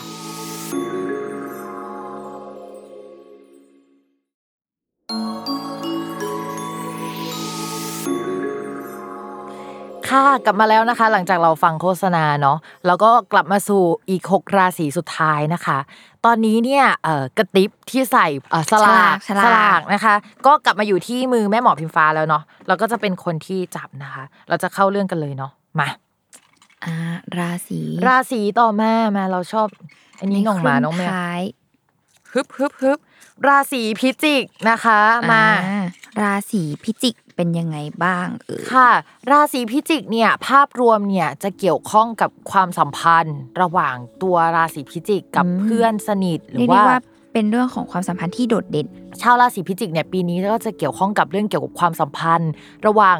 ญาติที่เป็นพี่น้องร่วมท้องอะกับตัวเรานะคะ เช่นการไปลงทุนทำโปรเจกต์หรือทำอะไรด้วยกันได้เนาะและความสัมพันธ์ที่เกี่ยวกับการลงทุนเกี่ยวกับญาตินะคะ มันคนละกรุ๊ปกันนะ ตอนแรกนะจะได้ทำเกี่ยวกับโปรเจกต์ที่เกี่ยวกับพี่น้องร่วมท้อง ในช่วงถัดมาเนี่ยอาจจะได้ทำโปรเจกต์ที่เกี่ยวกับผู้ใหญ่หรือว่าญาติได้นะคะ จะเป็น 2 อันเนี่ยที่เป็นโปรเจกต์ใหญ่ๆ หรือเป็นเรื่องใหญ่ ๆ ที่ชาวราศีพิจิกจะต้องเจอเนาะ โดยในช่วงประมาณเดือนมกราคมจนถึงมีนาคมอะชาวพิจิกอะอาจจะวุ่นๆอยู่กับโปรเจกต์ใหม่ที่เกิดขึ้นได้ในช่วงเวลานั้นนะคะ โดยอาจจะทำกับเพื่อนหรือว่าทำกับพี่น้องร่วมท้องของตัวเองอะ แต่เมื่อทำไปแล้วอะชาวราศีพิจิกอะจะต้องระมัดระวังมากนะ ว่าจะมีการทะเลาะกันเกิดขึ้นอะด้วยเรื่องของเงินงบประมาณ ทัศนคติความเห็นที่ไม่ตรงกันเลยอะถ้าสมมติตอนเนี้ยณเวลาที่ฟังอยู่อะกำลังสองจิตสองใจว่าจะลงทุนดีไหมอะเราก็ไม่ค่อยเชียร์สักเท่าไหร่นะ ไม่ใช่มันออกมาไม่ดีหรอก แต่ว่ามันไม่มีความสุขเลยสำหรับชาวราศีพิจิกอะอ่าเรียกได้ว่ามีปัญหา เพราะว่าก็ การขึ้นโปรเจกต์ก็มีหลายปัจจัยที่เกิดขึ้น ใช่ใช่มันเหมือนแบบว่า ฉันก็ใหญ่เธอก็ใหญ่ แล้วก็แบบนะมีความกินเส้นกันไม่ลง ใช่ใช่แล้วก็แบบเฮ้ยจะเอายังไงแล้วมันจะยังไงอะไรอย่างเงี้ยชาวราศีพิจิกอะจะคุยกันไม่ลงตัว แล้วก็ทะเลาะกันมากกว่าที่จะแบบได้ทำโปรเจกต์ออกมา ถึงโปรเจกต์จะออกมาดีอะความรู้สึกมันก็อาจจะไม่ค่อยดีสักเท่าไหร่ ที่สำคัญชาวพิจิกอะอาจจะเป็นคนที่แบบ ลงทุนลงแรงลงความเหนื่อยอะเยอะกว่า เป็นคนที่แบบ take action เยอะกว่าอะไรเงี้ยพอทำไปแล้วใช่ไหมช่วงแรกมันออกมาดีก็จริง แต่ว่าพอสักประมาณปลายปลายๆกุมภามีนาคมอะ เริ่มคิดใหม่ละเริ่มแบบเฮ้ยหรือว่าเราไม่ทำกับเขาดีหนื่อยวะเกินไปหรือเปล่า ใช่ใช่แล้วก็อาจจะเกิดการ เปลี่ยนแปลงคู่สัญญา หรือว่าเปลี่ยนคนที่เราทำงานด้วยอะเกิดขึ้นได้ในช่วงประมาณกุมภาพันาอย่างเงี้ยเพราะฉะนั้นจะเย็นๆนะคะสำหรับการทำโปรเจกต์แบบยาวๆ แต่ถ้าทำโปรเจกต์สั้น ๆ แบบโผล่ขึ้นมา 3 เดือนอย่างเงี้ยโอเค ระยะเวลามันยังสามารถที่ทำให้คนราศีพิจิกอะทำกับเขาได้แหละ พอหลังจากเดือนมีนาคมเป็นต้นไปอะชาวราศีพิจิกก็อาจจะไปทำโปรเจกต์ร่วมกับคนอื่นนะคะหรือว่าไปขึ้นโปรเจกต์เองเกิดขึ้นได้นะคะ ในช่วงนั้น สมมติว่ามีงานที่ทำอยู่แล้วอะมันก็อาจจะมีการขยับขยายเกิดขึ้นได้ ถ้าทำงานประจำก็จะมีเจ้านายคนใหม่มาแล้วก็แบบงานจะค่อนข้างดีขึ้นมีความเจริญก้าวหน้าขึ้นมากกว่าเดิม เป็นที่รู้จักมากขึ้นกว่าเดิมอะแล้วก็มีแบบไปสนิทสนมกับคนในแวดวงนั้นอะคือแบบ มีคอนเน็ชันมากขึ้นกว่าเดิมในช่วงเวลานั้นนะเนาะก็จริง ๆ แล้วเชียร์ช่วงชีวิตเนี่ยหลังมีนาคมแบบไปเจอใครในช่วงหลังมีนาคมอะเฮ้ยทำงานกับคนนั้นถึงโอเคกว่า อ่าก็คือเรียกได้ว่าอาจจะเข้ากันได้มากกว่า ใช่ใช่นอกจากนั้นแล้วเนี่ยถ้าเป็นคนที่เหมือนทำธุรกิจของตัวเอง ถ้าแบบเป็นฟรีแลนซ์อยู่อะอาจจะเริ่มอยากหาที่เป็นหลักเป็นแหล่งมากขึ้นน่ะคืออยากเปิดออฟฟิศอยากเช่าอะไรมากขึ้น อยากมีสตูดิโอหรือว่าไปแบบร่วมเช่ากับเพื่อน หรือว่าคนรู้จักอะไรเงี้ยที่เป็นหลักเป็นแหล่งมากขึ้นกว่าเดิม ถ้าอยากซื้อบ้านนะคะ มีเกณฑ์ที่จะซื้อได้ ถ้าอยาก renovate ทำอะไรเพิ่มแบบ กั้นห้องเพิ่มเพื่อที่จะทำสตูดิโอหรือทำอะไรของตัวเองอะได้เช่นกันได้เช่นกันนะคะสำหรับคนราศีพิจิกเนาะชาวราศีพิจิกเราอยากเตือน อันนี้สำคัญเป็นเดือนที่แบบเป็นดอกจันไว้เลยอะ กุมภาพันธ์ถึงมีนาคมห้ามปะทะกับ คารมกับใครเด็ดขาดนะคะ ไม่ว่าจะทำธุรกิจของตัวเองทำกับญาติพี่น้องร่วมท้องอะคือช่วงนั้นแบบว่าจะเป็นช่วงเดือดของคนราศีพิจิกนะคะ อาจจะมีการถอนหุ้นทัศนคติไม่ตรงกันหรือแยกย้ายกันเกิดขึ้นได้ ยังไงก็ต้องระมัดระวังนะคะ อันนี้พูดย้ำๆเลย อืม อ่าก็คือเรียกได้ว่าความหัวร้อนจะเกิดขึ้น แต่ว่าเราจะต้องฮึบเอาไว้ก่อน ใช่ใช่ อันนี้คือสิ่งสำคัญก็คือสัมพันธ์กับญาติ สัมพันธ์กับที่อยู่อาศัยออฟฟิศสัมพันธ์กับเกี่ยวกับการงานกับเพื่อนนะคะ อีรุงตุงนางอยู่ในหมวดเดียวกันนี่แหละว่าระมัดระวังเนาะทีนี้สิ่งสำคัญอีกอย่างหนึ่งที่แบบชาวราศีพิจิกเหมือนเป็นธีมใหญ่ ๆ ของชาวราศีพิจิกในปีนี้นะคะ ก็คือชาวราศีพิจิกมีราหูเข้าช่องคนรัก อืม ทีนี้ปกติราหูเนี่ยมันแปลว่าเปลี่ยน พอมันแปลว่าเปลี่ยนอะมันก็จะประมาณว่าเฮ้ยต้องระวังกันเปลี่ยนคนรัก คนเก่าไปคนใหม่มา เปลี่ยนจากมีเป็นไม่มีเปลี่ยนจากไม่มีเป็นมีอย่างนั้นก็ได้นะคะ แต่ว่าสำหรับคนที่มีอยู่แล้วว่าช่วงที่พิมพ์บอกไปก็คือกุมภามีนาคมอะก็จะเป็นช่วงที่ชาวราศีพิจิกจะต้องระมัดระวังเรื่องความสัมพันธ์ โดยเฉพาะเรื่องมือที่สามเนาะเรื่องคู่ครองก็ต้องระวังเรื่องคู่สัญญา เรื่องญาติพี่น้อง เดือนกุมภามีนาเนี่ยคือ แซ่บมากยังไงก็ต้องระมัดระวังที่สุดใช่ ส่วนคนโสดอะ มีคนเข้ามาได้นะ ในช่วงกุมภาพันธ์ถึงมีนาคม แต่ต้องระวังว่าเขาอะเป็นคนมีเจ้าของแล้ว เราอะอยากให้ระวังเรื่องนี้เป็นพิเศษเลย อืม ทีนี้สำหรับใครที่คบกับคุณคนรักหรือว่าแฟนมานานแล้วอะแบบหลายหลายปีอะปีนี้ธีมใหญ่ๆของคุณอะในเรื่องของความสัมพันธ์อะมันอาจจะเป็นเรื่องเกี่ยวกับผู้ใหญ่เข้ามามีบทบาทในความสัมพันธ์ค่อนข้างเยอะ เช่น เข้ามากดดันว่าเฮ้ยคบกันมานานยัง มีบ้านแล้วยัง เติบโตเป็นผู้ใหญ่กว่านี้ดีไหมหรืออะไรลักษณะเนี้ยทำให้ความสัมพันธ์มันแบบอึดอัดแล้วก็หายใจไม่ออกโดยที่ ผู้ใหญ่อะนั่นแหละคือแบบสาเหตุสำคัญที่ทำให้ความสัมพันธ์มันกดดันแล้วก็ไม่ค่อยดีเนาะยังไงอะอยากให้เปิดใจคุยกันแบบอย่างตรงไปตรงมาระหว่างคนรักกันเองอะเนาะอันดับแรกเราต้องให้กำลังใจกันก่อนอะว่าแบบเฮ้ยผู้ใหญ่มันกดดันจริง แต่ว่าเราไม่ได้กดดันเธอนะ หรือว่ามาเป็นกำลังใจให้การมาวางเป้าหมายก็ได้ว่าทำยังไงดีเราจะ take action ยังไงให้ผู้ใหญ่รู้ว่าเฮ้ยเราจะคบกันอย่ามากดดันหรือว่าถ้าสมมติว่ามันไม่ได้แล้วอะเรามาช่วยกันทำให้มันมีขึ้นดีไหมเพื่อที่แบบ เฮ้ยนี่ไงเราไม่ได้แบบไม่ทำอะไรเลยนะหรืออะไรก็คือเป็นการพูดคุยแล้วก็หาทางออกร่วมกัน ใช่สำหรับเพื่อแบบความสัมพันธ์ที่ดีขึ้น ใช่ อันนี้คือแบบว่าสิ่งหลักๆ ที่ชาวราศีพิจิกจะต้องเจอเนาะจริง ๆ ที่ผ่านมาเนี่ยคนที่เจอเรื่องราหูเข้าคนรักอะก็คือราศีธนู เพราะฉะนั้นนี่คือ ไปใครมีเพื่อนอยู่ลัคนาราศีธนูนะคะ ไปถามได้นะคะว่าชีวิตปีที่ผ่านมาเนี่ยเอาตัวรอดกันยังไงนะคะอ่าปีนี้เนี่ยก็จะแบบอาจจะต้องเอาราศีธนูนะคะ เป็นเหมือนไอดอลนะคะ ในการเอาตัวรอดจากความสัมพันธ์อ่าเดี๋ยวเราไปราศีที่แปดราศีที่แปดนะคะอ่าเปิด ราศีกุมนะคะโอเคสำหรับราศีกุมนะคะ ปีนี้เนี่ยจะเป็นเรื่องหลักๆเลยนะก็คือเรื่องการเงินเป็นเรื่องใหญ่ของชาวราศีกุมนะคะ โดยเฉพาะช่วง ตอนมกราถึงมีนาคมอะจะเป็นช่วงการเงินที่ไม่ดีก่อนของชาวราศีกุม คือจะมีเหตุให้จะต้องเสียเงินก้อนใหญ่ไป มีเหตุแบบรายจ่ายค่อนข้างเยอะมากนะคะ นอกจากอันนี้แล้วนะคะ ก็จะมีช่วงกรกฎาคมถึงตุลาคมอะอีกช่วงที่เสียเงินก้อนใหญ่ อันนี้เอาเรื่องไม่ดีก่อนนะ คืออันเนี้ยวงเล็บไว้เลยว่ามีเหตุเสียเงินแน่ เรื่องเงินไม่ดีแน่ อะไรสักอย่างมันจะอิลุงตุงนางมาให้ชาวราศีกุมเจอนะคะ ถ้าสมมติว่าจะนำเงินไปลงทุนอะก็ ไม่สามารถถอนเงินอะออกมาใช้โดยง่ายในช่วงเวลานั้น ซึ่งปีนี้จะเป็นขีดเส้นใต้ว่าไม่ควรลงทุนหรือทำอะไรที่เอาแน่เอานอนไม่ได้นะคะ เพราะปีนี้ไม่ใช่ปีของชาวราศีกุมในช่วงมกราจนถึงเดือนมีนานะแต่แต่แต่อะในความไม่ดีมีแต่แต่ มันเหมือนแบบพลิกขาวเป็นดำพลิกดำเป็นขาวเลย เพราะว่า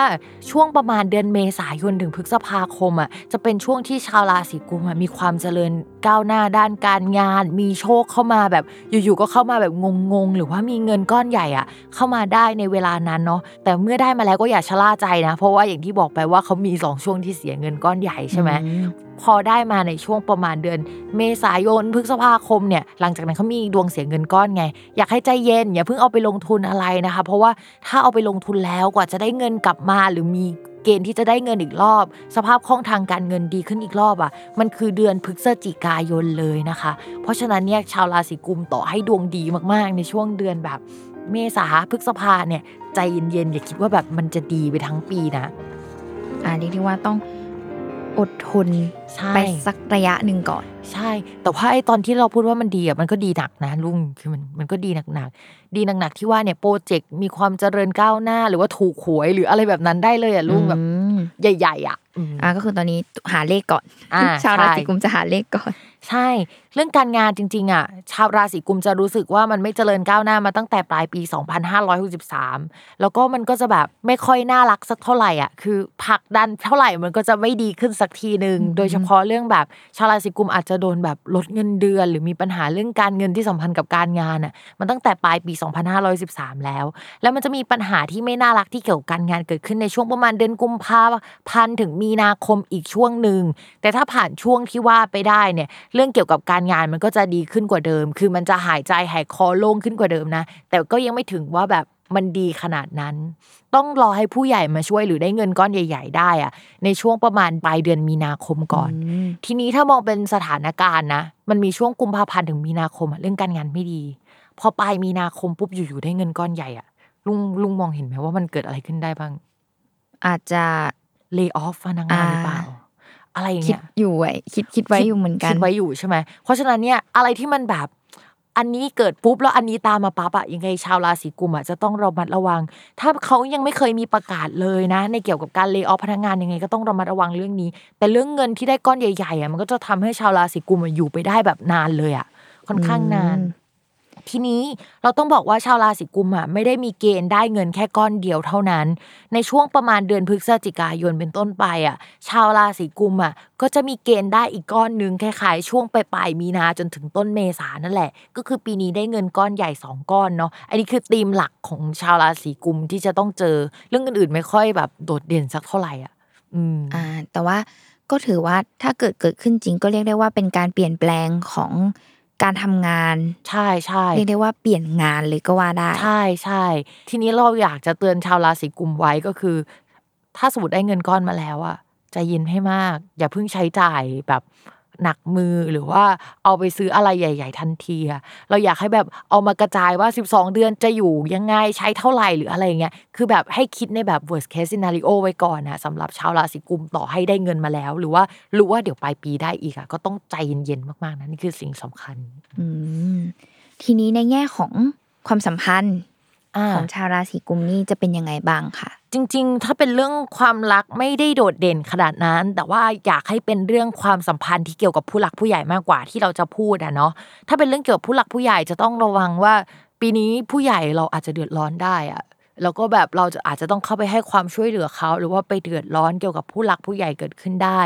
ปีนี้ถ้ามีการซ่อมแซมที่อยู่อาศัยของที่บ้านอะเกิดขึ้น หรือว่ามีการเปลี่ยนแปลงทุบบ้านหรืออะไรเงี้ยให้เอาผู้ใหญ่ออกจากบ้านก่อนนะ เพราะว่าแบบมีแนวโน้มว่าผู้ใหญ่จะป่วยได้ในไทม์ไลน์เดียวกันกับการซ่อมแซมบ้านที่อยู่อาศัยหรืออะไรลักษณะนั้นนะมันจะส่งผลถึงการนี่คือราศีกุมภ์ที่จะต้องเจอเนาะแต่ถ้าแบบอยากรู้เรื่องความรักจริงๆอะก็อย่างนี้ คือราศีกุมภ์ถ้าคนโสดมีเกณฑ์เจอคนถูกใจได้นะ ในช่วงที่เราได้ตังค์เยอะๆก็คือช่วงปลายมีนาคมเป็นต้นไป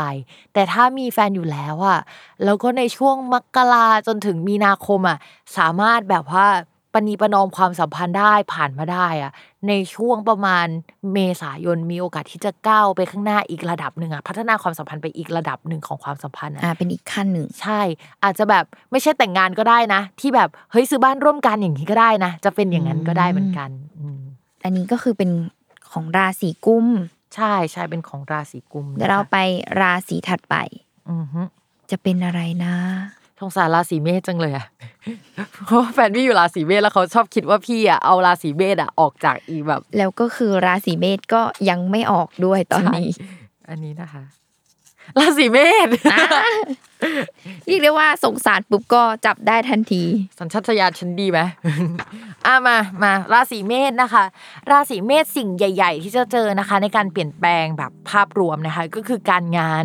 การงานเนี่ยจะเป็นการเปลี่ยนแปลงเชิงโครงสร้างของชีวิต เปลี่ยนสายงานไปลงทุนอะไรใหม่ไปทำอะไรใหม่ หรือว่าไปแวดวงใหม่เลย อันเนี้ยราศีเมษเจอได้นะคะ และก็เจอสิ่งเนี้ยมาตั้งแต่ปลายปี 2563 แล้วแล้วมันจะต่อเนื่องไปจนถึงต้นปี 2564มันอาจจะยังไม่เข้าที่เข้าทางสักเท่าไหร่ แล้วก็ชาวราศีเมษจะต้องรับผิดชอบงานที่เยอะกว่าคนอื่นเขาแทนที่แบบเฮ้ยจะเป็นงานจุกจิกประมาณนึงแล้วก็โปรเจกต์ใหญ่สักอันนึง แต่ว่าอันนี้คือโปรเจกต์ใหญ่ทั้งหมดทุกอย่างดูใหญ่ทั้งหมดเลยอะสำหรับชาวราศีเมษเพราะฉะนั้นเหนื่อยมากตั้งแต่มกราจนถึงมีนาคมคือแบบสายตัวแทบขาดเลยนะคะ แล้วก็ ชาวราศีเมษถ้าไม่ได้ทำธุรกิจของตัวเองอะสมมุติว่าเป็นพนักงานบริษัทอะในบริษัทอะก็จะไว้ใจคนราศีเมษมาก ก็จะเอางานใหญ่ ๆ มาให้ คือแบบ คือเหนื่อยสุดยอดเลยก็คือแล้วได้รับความรับผิดชอบมากขึ้น ใช่แล้วก็มาพร้อมกับความเครียด ยังไงต้นปีก็ต้องระวังสุขภาพด้วยเนาะทีนี้ถ้าสมมติชาวราศีเมษจะต้องเข้าไปดูแลเกี่ยวกับงบประมาณของบริษัท หรือว่าเกี่ยวกับการเงินของบริษัท พิมพ์อยากให้ดูให้ดีด้วยนะ เรามาระวังว่าจะไปใช้จ่ายอย่างแบบ ไปซื้อเจ้าที่มันไม่โอเคอะหรือว่าไปโดนหลอกหรือไปอะไรลักษณะเนี้ยหรือว่าไปซื้อของปลอม คือไม่รู้ว่ามันปลอม ในช่วงกุมภาพันธ์ถึงมีนาคมอะยังไงก็ฝากระมัดระวังในเรื่องนี้ด้วยเนาะเพราะมันจะสัมพันธ์กับเรื่องเกี่ยวกับการงานมากนะคะ ทีนี้พอเข้าสู่เดือนเมษายนเป็นต้นไปอะสิ่งที่ลงทุนลงแรงทำเอาไว้ตั้งแต่แบบปลายปี 2563อะมันจะเริ่มออกดอกออกผลแล้ว จะเริ่มได้รับเงินสนับสนุนจากผู้ใหญ่อะไรที่เราจ่ายไปมันจะกลับมาสู่เรา มีโอกาสได้เงินก้อนสักทีหนึ่งแบบหลังจากที่เรารอมันมานานอะอ่าก็คือเรียกได้ว่ามาแล้วนะ ตอนนี้ใช่ลมบุรพาลมบุรอ่าพาลมลมบุรพาของชาวราศีเมษมาแล้ว ใช่ค่ะ แต่สำหรับชาวราศีเมษนะคะ ก็ขอเตือนหน่อยว่าอาจจะต้องเก็บเกี่ยวใให้ได้เร็วที่สุดเนาะเพราะว่าพอเข้าเดือนพฤษภาคมเป็นต้นไปอะ อัตราความก้าวหน้าในแง่ของงานในแง่ของโปรเจกต์นะไม่ใช่เงินนะมันจะเริ่มชะลอตัวกว่าเดิม มันจะเริ่มแบบเฮ้ยทำไมมันติดขัดอะไรหรือเปล่า ใช่เราทำอะไรผิดหรือเปล่าวะแต่จริง ๆ มันไม่ได้ติดขัดจากตัวราศีเมษเอง แต่มันติดขัดจากวงการของชาวราศีเมษมันชะลอตัวกันไปทั้งหมดอะ มันเป็นจากปัจจัยภายนอกนะคะ แล้วก็เราก็จะเห็นว่าเรื่องการเงินอะ ที่มันก้าวหน้าที่มันดีเหลือเกินอะ มันอาจจะหยุดชะงักไปในช่วงเดือนมิถุนายนก็คล้ายๆกับจังหวะของราศีอื่นเนาะจุดสำคัญอีกจุดหนึ่งนะคะ ก็คือเดือนกันยายนเป็นต้นไปนะคะ จะมีการปรับเปลี่ยนเชิงโครงสร้างอีกครั้งที่เกี่ยวกับเรื่องการงาน บริษัทแผนการงาน แนวแนวๆนั้นนะคะ โดยตรงเลยนะคะ พอปรับแล้วเนี่ยไอ้พวกเนี้ยมันจะสัมพันธ์กับนโยบายของการเงินภายในบริษัทด้วยนะคะ คนที่ทำธุรกิจส่วนตัวนะคะ เขาบอกว่าอาจจะต้องเอากำไรที่มันได้ในช่วงก่อนอะแทนที่แบบว่าจะได้เอามาใช้อะ จะต้องเอามันกลับมาลงทุนเขาเรียกว่าเป็นสายพานให้มันแบบสามารถเดินหน้าต่อได้ไปอีกช่วงหนึ่งเพราะว่ามันชะลอมันช้าเกินกว่าที่เราจะแบบรอได้อะไรเงี้ย หรือว่าถ้าใครมีแผนกู้ยืมว่าจะเอาเงินเข้ามาในระบบในบริษัทอะกู้เข้ามาแล้วก็เอามา ใช้จ่ายในบริษัทก็สามารถทำได้ก็จะได้รับการอนุมัติจากธนาคารนะ ในช่วงนั้นเหมือนกัน ในเรื่องเกี่ยวกับความสัมพันธ์นะคะสำหรับคนที่มีแฟนอยู่แล้วเนี่ยเรามองว่าอาจจะมีอุปสรรคเรื่องความรักให้ต้องฝ่าฟันกันในช่วงประมาณเดือนมีนาคมกันหน่อย ก็คือแบบอดทนกันในช่วงนั้นหน่อยนะคะ ส่วนคนโสดค่ะ มีเกณฑ์ที่จะเจอคนถูกใจ โดยคนนั้นนะคะ อาจจะเข้ามา support แบบเข้ามาให้ความช่วยเหลือเป็นที่ปรึกษานะคะ เรื่องการเงินหรือว่าแบบเฮ้ยเราหันไปแล้วเราเจอเขาอะเออออ่าก็คืออุ่นใจอุ่นใจ ก็อาจจะหลังจากเดือนเมษายนหรือช่วงเดือนเมษายนเนี่ยก็มีโอกาสที่จะได้เจอเนาะแต่เมื่อเจอแล้วก็อยากให้ตรวจสอบประวัตินิดนึงเนาะเพราะว่าพื้นดวงของแต่ละคนไม่เหมือนกัน ก็อยากให้ตรวจสอบว่าเฮ้ยเขาโสดจริงไหมหรืออะไรลักษณะนั้นนะอ่าราศีต่อมานะคะมีก็สิบคือ ราศีกันค่ะอ่าราศีกัน ราศีกัเป็นนยังไงนะคะบ้างค่ะ ปี 2564 นะคะ จะเป็นปีแห่งการเจริญเติบโตไปอีกขั้นหนึ่ง ก็คือมีเกณฑ์ว่าจะได้รับโปรเจกต์ใหม่เนาะ มารับผิดชอบแล้วก็สามารถสร้างชื่อเสียงได้ ซึ่งจริง ๆ แล้วเนี่ยเราอาจจะได้รับมันมาตั้งแต่ปี 2513 ช่วงปลายปีแล้วแหละ จนถึงต้นปีเนาะ โดยอาจจะรับอีกโปรเจกต์หนึ่งอะที่แบบว่ามันใหญ่ไม่แพ้กัน แล้วก็มีเข้ามาให้เรารับผิดชอบอะในช่วงแบบเหลื่อมๆกันระหว่างปลายปี 2513 ต้นปี 2564 เนาะ แต่ก็จะติดเรื่องเกี่ยวกับการที่แบบคนที่ทำงานให้เราอะมันไม่พอ หรือสมมุติว่าเรารับมาสองโปรเจกต์นี้ใช่ไหมแต่คนที่ทำงานอะเท่าเดิมนะคือมีคนทำงาน 10 คน แต่ต้องทำสองโปรเจกต์ต้องกระจายมีความแบบว่า ด่วนเร่ง เพราะว่างานเรามีมากขึ้น ใช่ใช่แต่ว่ามันก็สำคัญทั้งสองอันเลยนะคะ หลังจากเดือนเมษายนเป็นต้นไปอะชาวราศีกันย์อะจะมีโปรเจกต์หนึ่งที่แบบรับผิดชอบอยู่ อาจจะต้องส่งต่อไปให้คนอื่นรับผิดชอบ เหมือนแบบเฮ้ยเธอเอาไปทำต่อนะ หรือว่าจะมีลูกน้องคนสำคัญอะลาออกย้ายแผนกโดนหยิบยืมตัวไปใช้งานได้เนาะก็จะอาจจะเจอปัญหาที่ยุ่งยากกว่าเดิมได้ในช่วงหลังเมษา เพราะฉะนั้นอะไรที่มันสามารถเดินหน้าได้ทำให้มันจบก่อนเมษามันคือดี ต่อให้มันอึดอัดยังไงมันก็คือดี แต่ว่าหลังจากเมษายนมันคือ มันจะเป็นกระบวนการมีความยุ่งยากมากขึ้นใช่แล้วก็ต้องส่งต่อไปให้คนอื่นแล้วหลังจากเดือนพฤษภาคมเป็นต้นไปจนถึงเดือนพฤศจิกายนเลยนะเลนช์มันกินเวลานานอยู่ใช่ มันจะแบบเป็นการทำงานที่ไม่ค่อยเห็นความก้าวหน้าสักเท่าไหร่ คือก็ทำไปแบบเดิบๆนะคะ แบบมันเฉื่อยกว่าจังหวะต้นปีอะแก้เท่าไหร่ก็ไม่ค่อยคืบหน้าสักที เพราะอาจจะแบบ โปรเจกต์ในช่วงเวลานั้นอยู่ๆแบบเราติดกระดุมเม็ดแรกผิดอะ แล้วพอเราแก้มันแบบอะก็ต้องแก้ทุกจังหวะ ใช่ใช่เพราะฉะนั้นเนี่ยให้แบบตัดใจแล้วก็รีบแก้ให้มันเร็วอะสำหรับราศีกันเนี่ยเรื่องเกี่ยวกับการงานส่วนมากก็จะสัมพันธ์กับโปรเจกต์ใหญ่ลูกน้องการส่งต่อให้คนอื่น อุปสรรคการหยิบยืมคน อันนี้คือสิ่งที่จะเจอเนาะอ่าเดี๋ยวมาเข้าสู่เรื่องของความสัมพันธ์ของชาวราศีกันค่ะ ความสัมพันธ์ของชาวราศีกันนะคะสำหรับคนที่โสดหรือว่าแอบชอบใครหรือว่าคุยกับเขามาสักพักหนึ่งตั้งแต่ช่วงปลายปี 2563อะในช่วงต้นปีอาจจะเจอแบบภาวะกืนไม่เข้าคายไม่ออกหน่อยนึง รู้สึกว่ากระอักกระอ่วนในเรื่องความสัมพันธ์ประมาณนึงนะคะ เราก็แบบเราเห็นแล้วเราเรารู้สึกแบบเฮ้ยเหนื่อยแทน เออ ทีนี้ความสัมพันธ์อะจะกลับไปกลับมาแบบตัดไม่ขาด ไม่รู้จะเอายังไงกันแน่ อยากจะให้คนราศีกันอะวางเรื่องความรักเอาไว้ก่อน คือพอเราเห็นแล้วเรารู้สึกว่าเราอึดอัดแทนอะเออ แล้วก็ไปโฟกัสในปี 2565 ที่มันมีดาวที่แบบทำให้คนราศีกันอะ เจอกับคู่ครองอะแบบเนื้อคู่เลยอะดีกว่า อันนี้คือกรณีเดียวกับชาวราศีมีน ใช่ใช่เพราะว่าราศีกันกับราศีมีนมันเป็นราศีที่อยู่ตรงข้ามกัน แล้วมันแบบอะไรที่ส่งผลกับกันอะ จะส่งผลกับมีนเขาเป็นราศีเนื้อคู่กันอะ ราศีกันกับราศีมีนส่วนคนที่มีคนรักอยู่แล้ว อาจจะมีคนเข้ามาชอบได้เว้ยคืออาจจะแบบ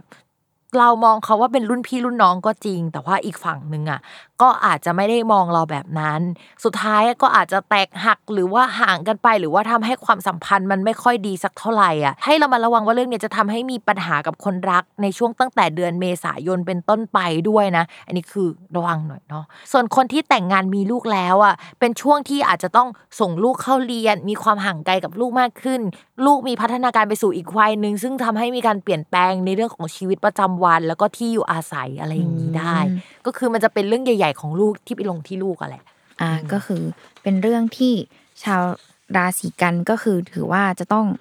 พบกับความเปลี่ยนแปลง ใช่ใช่แต่ว่าอาจจะไม่ใช่กับตัวเองโดยตรงนะคะ เป็นปัจจัยแวดล้อมที่ส่งผลกระทบกับตัวเองอ่า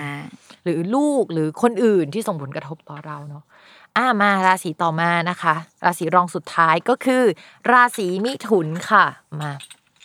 ราศีมิถุนนะคะ ในปี 2564 เนี่ย ชาวราศีมิถุนเนี่ยอาจจะยังไม่ดีในช่วงไตรมาสแรก ก็คือมกราคมจนถึงมีนาคมเนี่ยยังไม่ดีเลยนะ ทั้งนั้นที่แบบไอ้ดาวที่ทำให้ราศีมิถุนนะมันไม่ดีอะมันออกไปแล้ว แต่ไอ้ดาวที่ดีอะมันยังไม่เดินไปในช่องที่ดี มันทำให้ แค่เรื่องสวยๆหายไปเฉยๆ แต่ยังไม่ทำให้เรื่องดีๆเข้ามา เพราะฉะนั้นถ้ามีงานมันก็จะเป็นงานจิปาถะมันจะแบบเป็นงานที่ยังไม่ใช่ยังไม่ทำให้ราศีมิถุนอะได้ชายเจริญก้าวหน้าหรือว่าแบบได้ส่องแสงอะประมาณนั้นนะคะ ก็ช่วงแรกอดทนกันหน่อยนะคะ ปัญหาด้านการเงินอะอาจจะประเดประดังกันมาพร้อมเพียงหน่อยเนาะในช่วงประมาณเดือนกุมภาพันธ์ถึงมีนาคมนะคะ ต่อให้ปลายปี 2563ตอนที่ฟังพิมพ์อยู่ รู้สึกว่ามันดีแล้วนะ อย่าชะล่าใจเด็ดขาดเดี๋ยวมันจะมีเหตุให้เสียเงินก้อนใหญ่ที่แบบไม่คาดฝันหรือว่ายังไงก็ต้องจ่ายเงินก้อนๆออกไปเนาะ แต่เมื่อเข้าสู่เดือนมีนาคมอะจะเริ่มฟื้นตัวมากขึ้นกว่าเดิมเนาะผู้หลักผู้ใหญ่เนี่ยจะเข้ามาแบบกรูกันเข้ามาให้ความช่วยเหลือนะแบบยัดเยียดความช่วยเหลือให้ฉันอยากช่วยเหลือเธอจังเลยนะรับไปนะ รับไปเลยนะคะ แล้วก็จะเริ่มฟื้นตัวเข้ามานะคะ พอเข้าสู่เดือนเมษายนทุกอย่างจะขยับไปแบบก้าวกระโดดกว่าเดิม มีโอกาสมีชื่อเสียง ใครอยากจะได้ทุนการศึกษา มีโอกาสที่จะได้ทุนได้ อยากจะเรียนต่อก็เรียนได้สอบสมัครได้ ใครอยากจะแบบไปสมัครงานโดยการที่งานนี้มันจะต้องสอบนู่นสอบนี่สอบนั่นน่ะก็คือให้ไปสอบช่วงนี้เลย มีโอกาสที่จะเริญก้าวหน้าผ่านเข้าไปได้นะคะ แล้วก็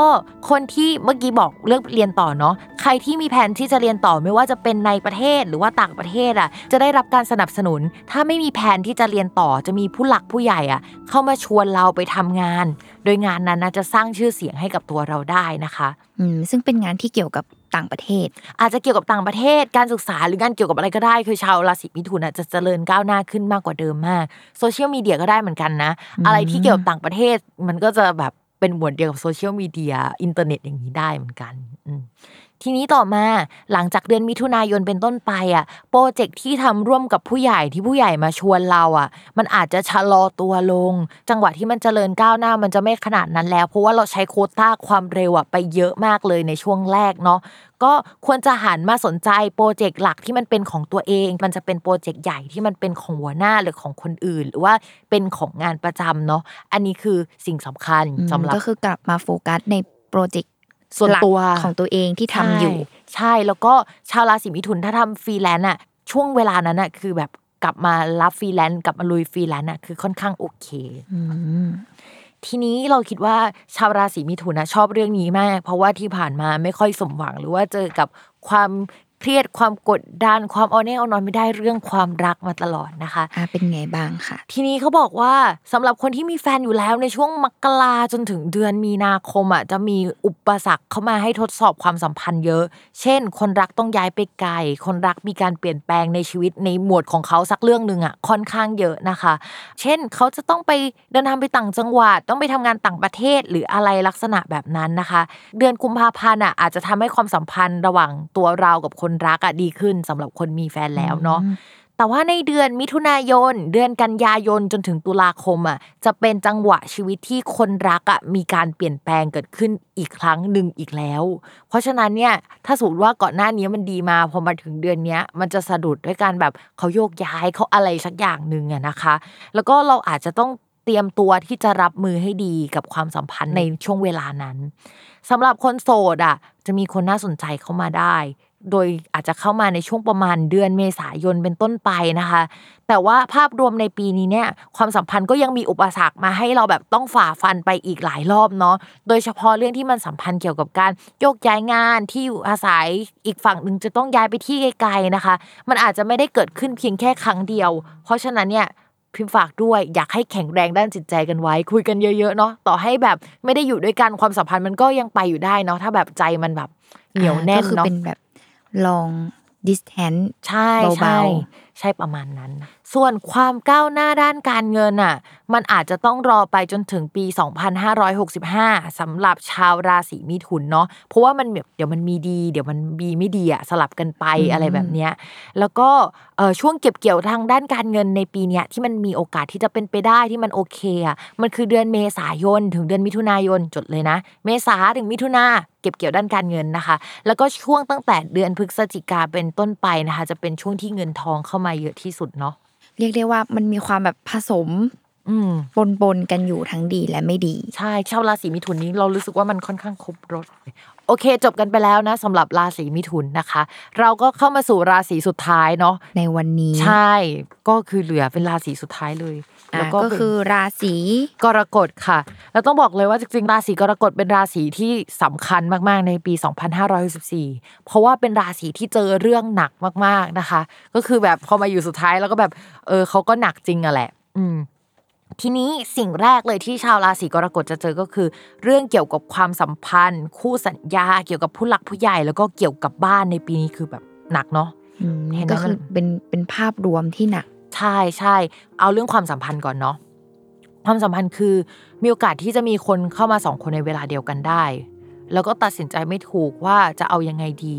แล้วเดี๋ยวฝั่งหนึ่งดี เดี๋ยวฝั่งหนึ่งไม่ดี เดี๋ยวอีกฝั่งดี อีกฝั่งไม่ดีแบบกลับไปกลับมา เราจะเลือกใครไม่ถูกในช่วงนี้แล้วมันอาจจะเป็น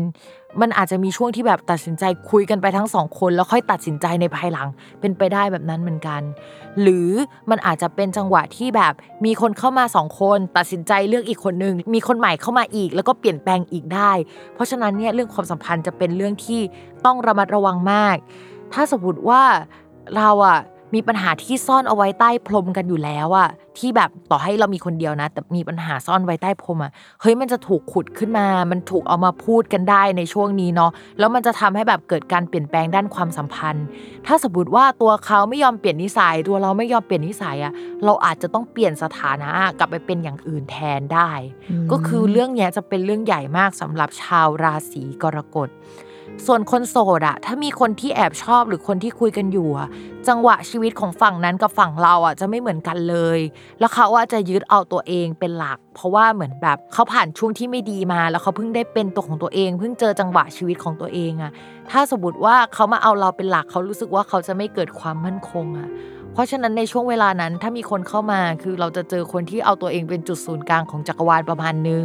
แต่ไม่ได้ในแง่ร้ายขนาดนั้นนะเขาแค่แบบรู้ว่าตัวเองต้องการอะไรอะ แล้วเขายังไม่อยากจะเอาใจใส่ใครขนาดนั้นในช่วงนี้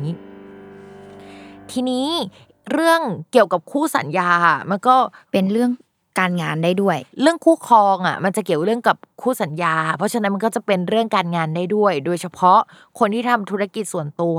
อาจจะต้องระมัดระวังเรื่องการเปลี่ยนหุ้นส่วน อาจจะมีเกณฑ์ที่จะเปลี่ยนสองครั้งในในช่วงปีนี้ด้วยด้วยซ้ำเนาะควรให้คนที่มีความชำนาญในการทำงานอะเข้ามาช่วยดูแลแบบคนที่เก่งเรื่องเฉพาะทางอะเราอยากให้ระมัดระวังเรื่องนี้เป็นพิเศษ โดยเฉพาะเรื่องเกี่ยวกับความชำนาญด้านการเงินอะ สมมุติว่าเราแบบเปิดร้านหรือว่าทำธุรกิจกับเพื่อนอะเราอยากให้หาบัญชีเก่งๆ ดีๆ ที่ไว้ใจได้อะมาช่วยดูแลเรื่องธุรกิจด้วย เพราะว่าคู่สัญญาก็เปลี่ยนเรื่องการเงินก็จะมีปัญหาได้สำหรับคนราศีกรกฎนะคะ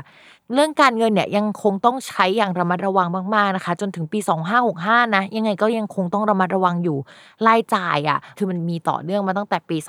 2513เนาะเพราะฉะนั้นระมัดระวังเรื่องนี้เป็นพิเศษนะคะ อาจจะมีคนไปใช้จ่ายหรือไปทำอะไรมา แล้วเอาภาระอันเนี้ยมาให้เราได้แล้วเรายังคงต้องจ่ายมันต่อเนื่องไปอะอันนี้คือสิ่งสำคัญที่อยากให้ชาวราศีกรกฎระมัดระวังนะคะ อย่าไปเซ็นสัญญาค้ำประกันอะไรให้ใครเนาะไม่งั้นเดี๋ยวเราจะรับภาระแทนเขานะคะอืมเรียกได้ว่าต้องระมัดระวังเรื่องของสัญญา แล้วก็ต้องยังต้องวางแผนเรื่องของการเงินของตัวเองด้วย ใช่ ปีนี้ชาวราศีกรกฎยังเจอเรื่องหนักๆอยู่ พูดกันจริง ๆ เลย คือถ้าจะเจริญก้าวหน้าจริงๆอะเราเห็นว่ามันจะเป็นปี 2565 มากกว่า รอหน่อยเนาะปีนี้ยังคงเป็นปีแห่งการเปลี่ยนแปลงของชาวราศีกรกฎอยู่นะคะ กัดฟันกันไปอ่าเรียกได้ว่าต้องอดทนเพื่อรอปี 65 ใช่ปี 65 ค่ะสำหรับตอนนี้เนาะก็จบกันไปแล้วนะคะ 12 ราศีอัดแน่นจัดเต็ม ก็ แม่หมอนะคะก็ขอขอบคุณแฟนๆรายการสตาร์ราศีนะคะที่ให้การตอบรับเป็นอย่างดีเนาะแล้วก็หวังว่าปีหน้าเนี่ยรายการสตาร์ราศีจะได้รับการตอบรับดีๆเนี่ยจากแฟนๆรายการอีกครั้งหนึ่งนะคะสำหรับปีใหม่เนี่ยก็ขอให้ทุกคนเนี่ยเจอกับความโชคดีเนาะให้รอดพ้นจากภัยจากดวงดาวด้วยนะคะ อย่าลืมติดตามรายการสตาร์ราศีที่พึ่งทางใจของผู้ประสบภัยจากดวงดาว กับแม่หมอพิมฟ้าแล้วก็น้องรุ่งสุดสวยนะคะ ทุกวันอาทิตย์ทุกช่องทางของ s ซ l m o n Podcast วันนี้แล้วก็ปีนี้เนี่ยแม่หมอกับน้องรุ่งก็ขอลาไปก่อนค่ะ สวัสดีค่ะ สวัสดีค่ะ